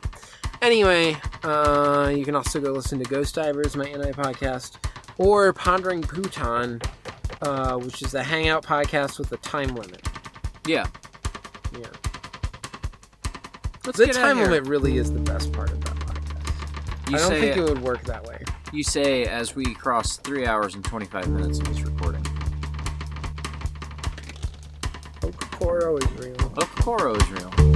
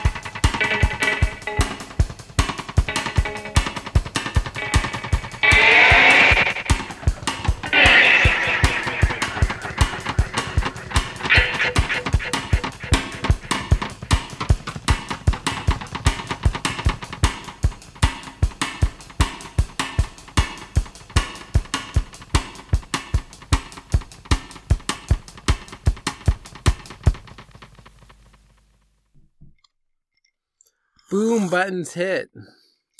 That slurp sound means that you, my friend, are in the no homophobia zone. Oh. We're sipping gin and tonics. This is going to be a long episode, so I didn't want to do too much of a long no homophobia zone. But I just, I thought of something I wanted to say a minute ago, and so I thought I would put it on air. Um, can I be mildly sentimental? I guess. Um, so I was clearing off space on the ironing board where we record. Um, and um, right behind me is a big stack of five volumes of Witch Hat Atelier, which are my volumes. Mm. Um, I haven't read them yet. They just kind of sat in here. yeah, I I have your big fucking fucking massive, like Stephen King ain't got nothing on Dave McKean. Um, copy of Cages on my shelf It's- right now. It's tall and wide. Like yeah, it's a thick book, yeah. but also like it's a large. Like I feel like they're blowing up like floppy pages in the process or something. Yeah. So because it was originally published as floppies. I took a I took I took your copy of Cages off your hands for you because I had shelf space for it and you didn't. I need to get a new shelf. Um but I'm running out of uh space. And also I was talking to my mom over the weekend and I was like, "Yeah, I kind of want to get a new shelf, but I've got this corner where I want to put that new bookshelf and there's a bunch of crap in that corner right now and I need to deal with all that before I um can put a bookshelf there. And my mom rightfully pointed out, "Well, what if I bought you the bookshelf to give you a kick in the ass to actually clean up that corner because it sounds like you're never going to clean up that corner if you don't have a reason for it." And I think she's probably right. Yeah. also, you know, it'd be useful for that shit in that corner to go on huh. a bookshelf. Yeah. a lot of that is uh books. Yeah. in those boxes there. um so um anyway, talking about books, talking about Apologies if what I'm gonna about to do is gonna make weird noise on the mic, but every time that uh, Autumn comes in and gets the laptop set up Oh. because I'm doing uh, dishes, uh, they do sense. it where the cords are like in front of the Yeah. ironing board, and it just always annoys me. Okay. I will keep that in mind. You'd never mentioned that before, otherwise I wouldn't do it. Yeah, it's one of those things that I don't think to mention, but then I'm in here and it's set up that way, and then my like. I don't know, like the cords touch me and it upsets me. no, no, no. I I had a similar conversation with somebody at work the other day where they were like, "You're doing this thing that would anno- that's really fucking annoying me," and I was like, "Okay, I'll stop." And they're like, "Oh, thank you," and I'm like, "Yeah, if you were doing that thing to me, it would fucking annoy me. I just hadn't really thought about your feelings, you know." Um, and similarly, if I had thought about how I wanted the chords set up, the chords being in front would annoy me, but yeah. it hadn't crossed my mind. yeah. It's one of those things where sometimes too I wonder if I'm slightly OCD. There's also things of like whenever I listen to music, uh for some they they took away showing me the numbers hmm on my iPhone, hmm and it means that now I can set it to any I can push the button to some point and my brain doesn't know what point it is, and so that's fine. It just sounds fine. But in my car it gives me numbers. And so it's all it's never it's always 15, 20, 25. They give me little spaces in between, hmm but I'm never going to use them. It always has to be And on the old on the old um like We're so far afield of the thing I yeah. to talk about. on the old uh not not I what what was the before f- like iPhones? What was the- Blackberries, no. Like PDAs, beepers, no, it, just Flip to listen to music. iPods. iPods, yes. My brain got stuck on iPads and I Ah. couldn't I couldn't get there. Um on that, the way that it was set up was like 16, I think. It was Mhm. like 16 breakdown. So then everything had to be 4. Mm-hmm. It was like I listened to it at 4, 8, 12 or 16. Mm-hmm. So I definitely have OCD. Um, and my, I've been having a really, I've been having a really bad week of it. I've been, um, a bad month of it. Um, I've noticed that like, I drive to work now. I don't walk to work anymore. And one of my really nasty um, OCD habits is that I have to, if I'm sitting behind a car, I have to add up um, the numbers on their license plate to see if it's a multiple of three. I have to do it with every single car that I'm like behind for more than like 30 seconds, basically. Um, which does mean I'm very efficient at it, but it's really annoying to have to do that all the time. anyway, my thing with the volume on the car stereo is not fives because I find the gap between 35 and 40 way too big, especially because I've been really annoyed. Google Maps. I Google want Maps is quieter now. I feel like. Oh, I have the opposite problem Oh. where where I'm listening to to you know my I'm listening to Just King things and Michael and Cameron are talking here at a r- nice normal volume, and then Google Maps is talking like this. um, and so I have to be very diligent about where I set like the the the volume because like I have to be able to hear them, but I have to not go deaf every time Google Maps starts talking. And like the gap between like 35 and 40 on the volume of my car, too big of a gap. So my brain sickness is that it has to be a prime number. So 31, 37, um like 41, that's where I have to put the numbers at to to not Yeah. be miserable. you studied math and it just made your stuff weirder. Mine's like Um, nice even divisions, just like cut it up nice and even, and you're like prime numbers, M- multiples of three. I sometimes try to do um with um license plates I see. I try to do multiples of 11, but that's trickier. I have a lot of like quick tells to see if something is um a multiple of 3. I can I can ignore three sixes and 9s. I know like 2 and 4 pair up. I know like, you know, if it's whatever. I can't do that as easily with multiples of 11 because the way to the test to see if multiples of if something multiplies to 11 is just like a little more involved. Also, it's only a 1 in 11 chance that any given number is a multiple of 11, so it just never works out. Um, and so it's just not worth my time. Yeah. I mean, none of this is worth my time. Anyway. I just remembered at one point, I don't know how this came up, but we, uh, I think you and I both re- like learned that the other one also as a kid laid awake at night one night and figured out how, the uh, smallest number of coins to carry to be able to give exact change. Mm-hmm. Yeah. Four pennies, two dimes, one nickel, and three quarters. Yep. Yeah. Yeah. Yeah. Um. Anyway, I wanted to talk about something nice Yeah. And fun so you're and not oh, my various manga. OCD triggers. Yes. manga. At first, I thought it was gonna be my, my wonderful old book, No. I which was, people listen to around a long fire. I mentioned, but I got it out to take photos for him. I'll probably read a little bit from it just to like check some things. But this one is old enough that, I mean, it's in decent shape, but I feel really self conscious whenever I'm handling it. Mm-hmm.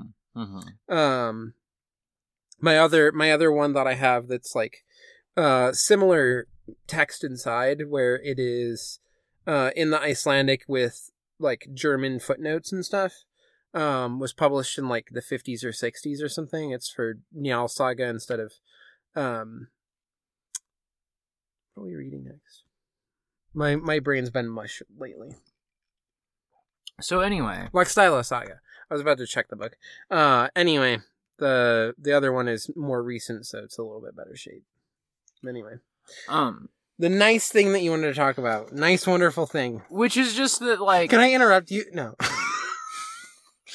which is just that like, um, I was like, oh, those are my those are my witch hats. I forgot where those had run off to. Um, Me.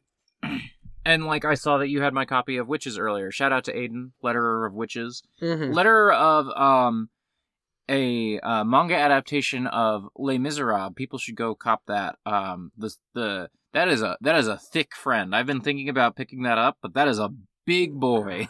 Yeah. That book. um, as Les Miserables is, Uh, is wont to do.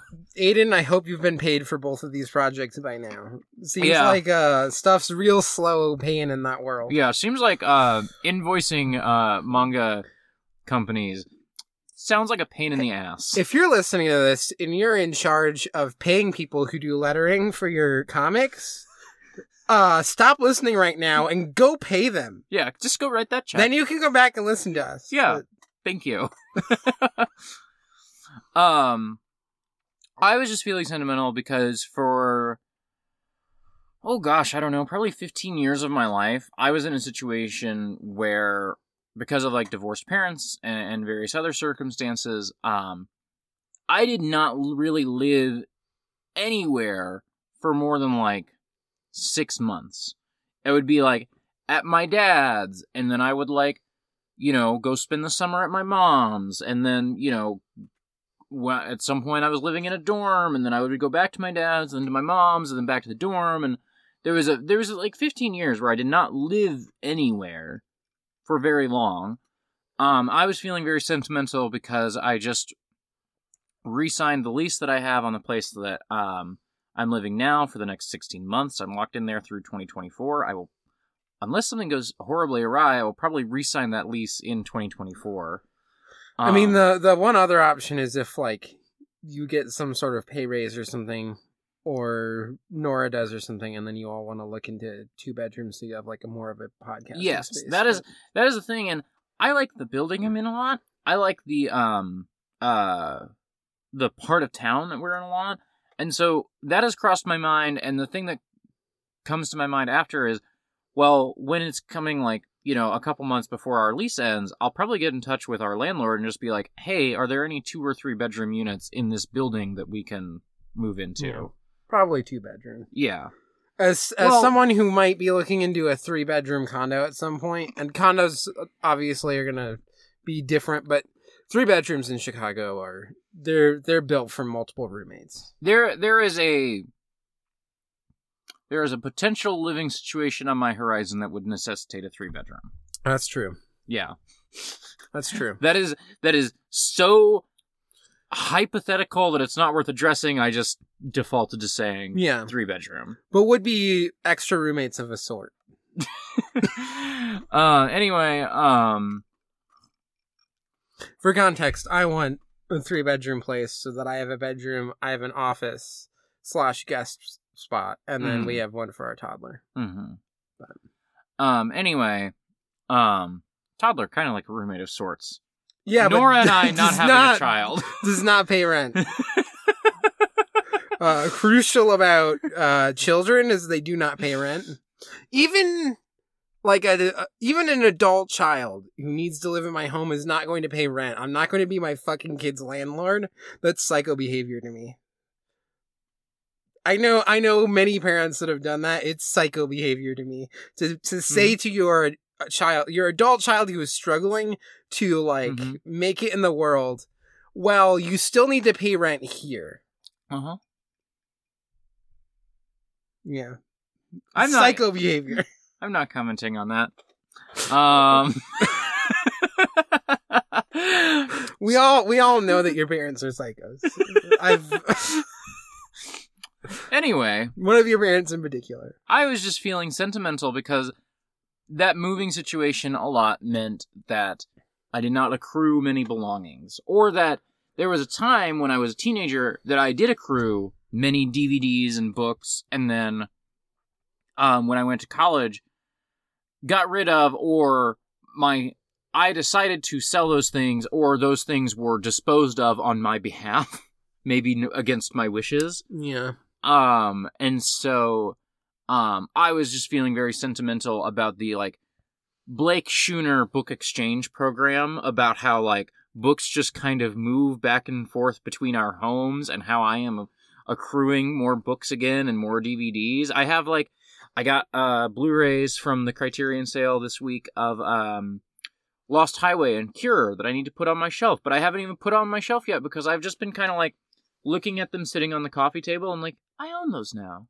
Those are things that are important to me. I mean, I haven't seen Lost Highway, but you know, um, it's just nice. Just nice to own things and nice to collect things. It's enjoyable. Yeah. And I was feeling sentimental about it as I was just like, as I was like, you know, Oh, those are mine. those are mine and they're here and I'm fine with them being here. Because that's the other thing is I've had many friends throughout my life who possessions have moved back and forth between our homes and they did not sort of flow back eventually in the direction that they were supposed to. At, at one point, I owned Afro Samurai DVDs that I didn't purchase. I don't remember who, who the fuck gave me Afro Samurai DVDs, but it was definitely a like, hey, go watch this this weekend and uh, you know give them back to me, and I never fucking did that. Yeah. I do need to read all the manga you've given me. I'm just people will hear this in the main episode. Hmm. I am uh, busy and stressed right now, so that's probably going to be um maybe over the holiday. Yeah. Definitely New Year. Here's the thing. In the New Year. I suspect that much like me, when you start cross game, you will finish cross game that same week. I there is a there is a readability to cross game. Whereas like Witch Hat, Witch Hat you can hang on to for a while because I know like for me I like to read a little bit of Witch Hat, really take it in, really like relish in the the detailed art that um uh, her name is on the tip of my tongue and I can't read that book, but I want to say Shirahama. Um eh, forgive me if I got her name wrong. Um but I really want to just like take in her art and and sit with it.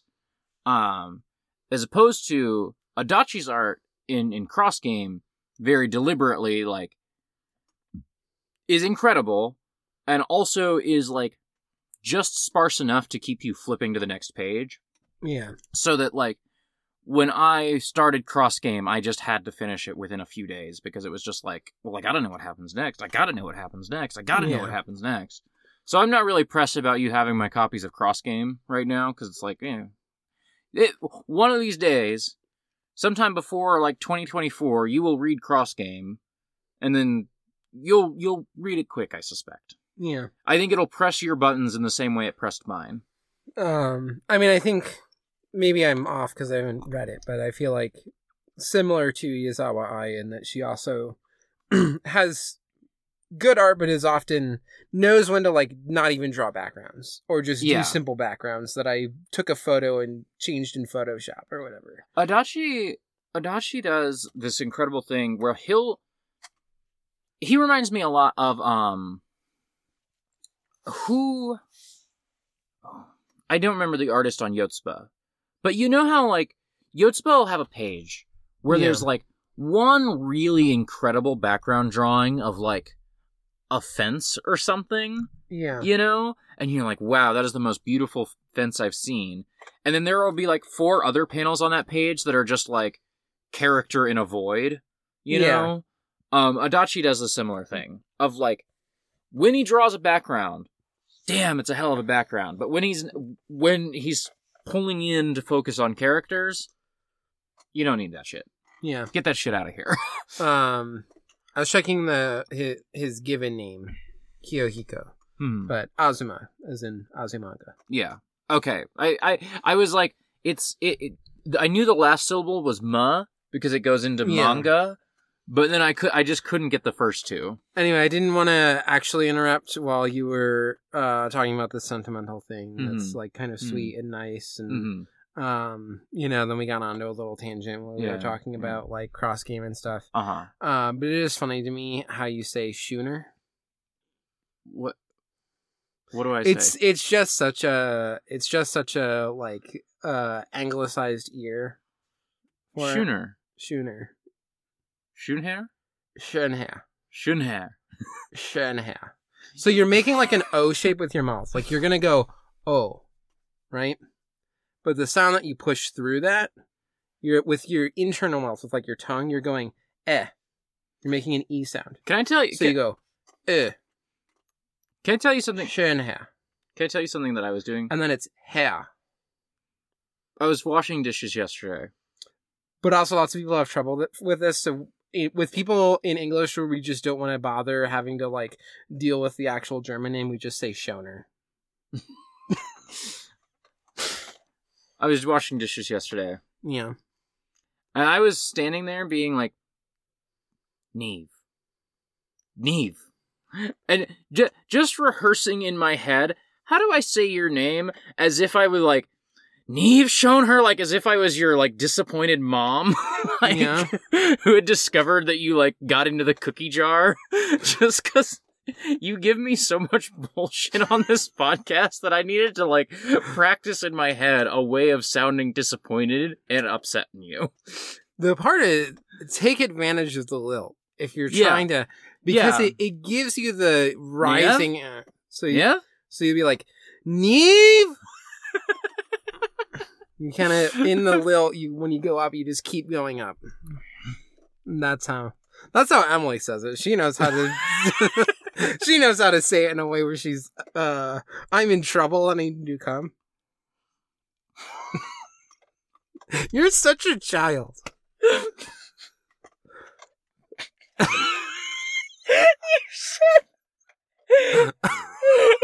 a child. yes you are You said when you're in trouble and you need to come.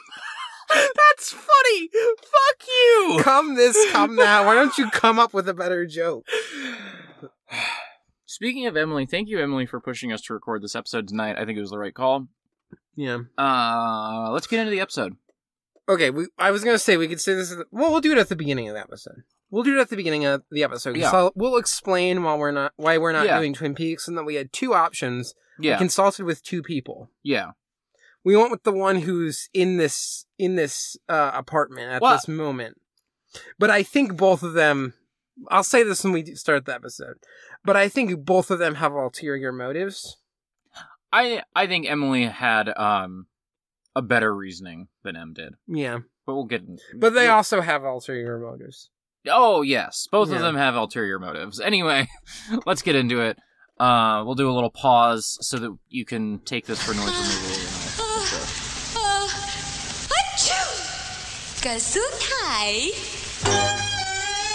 And all.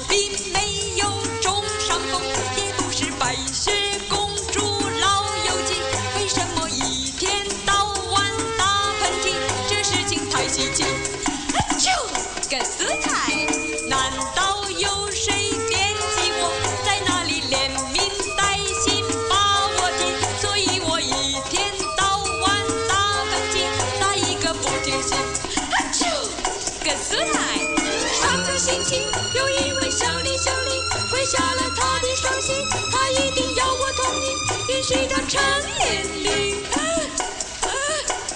还有一位就是那小鸡小鸡，也对我提出威胁，非要我爱情转移，要和他在一起。啊啊啊一定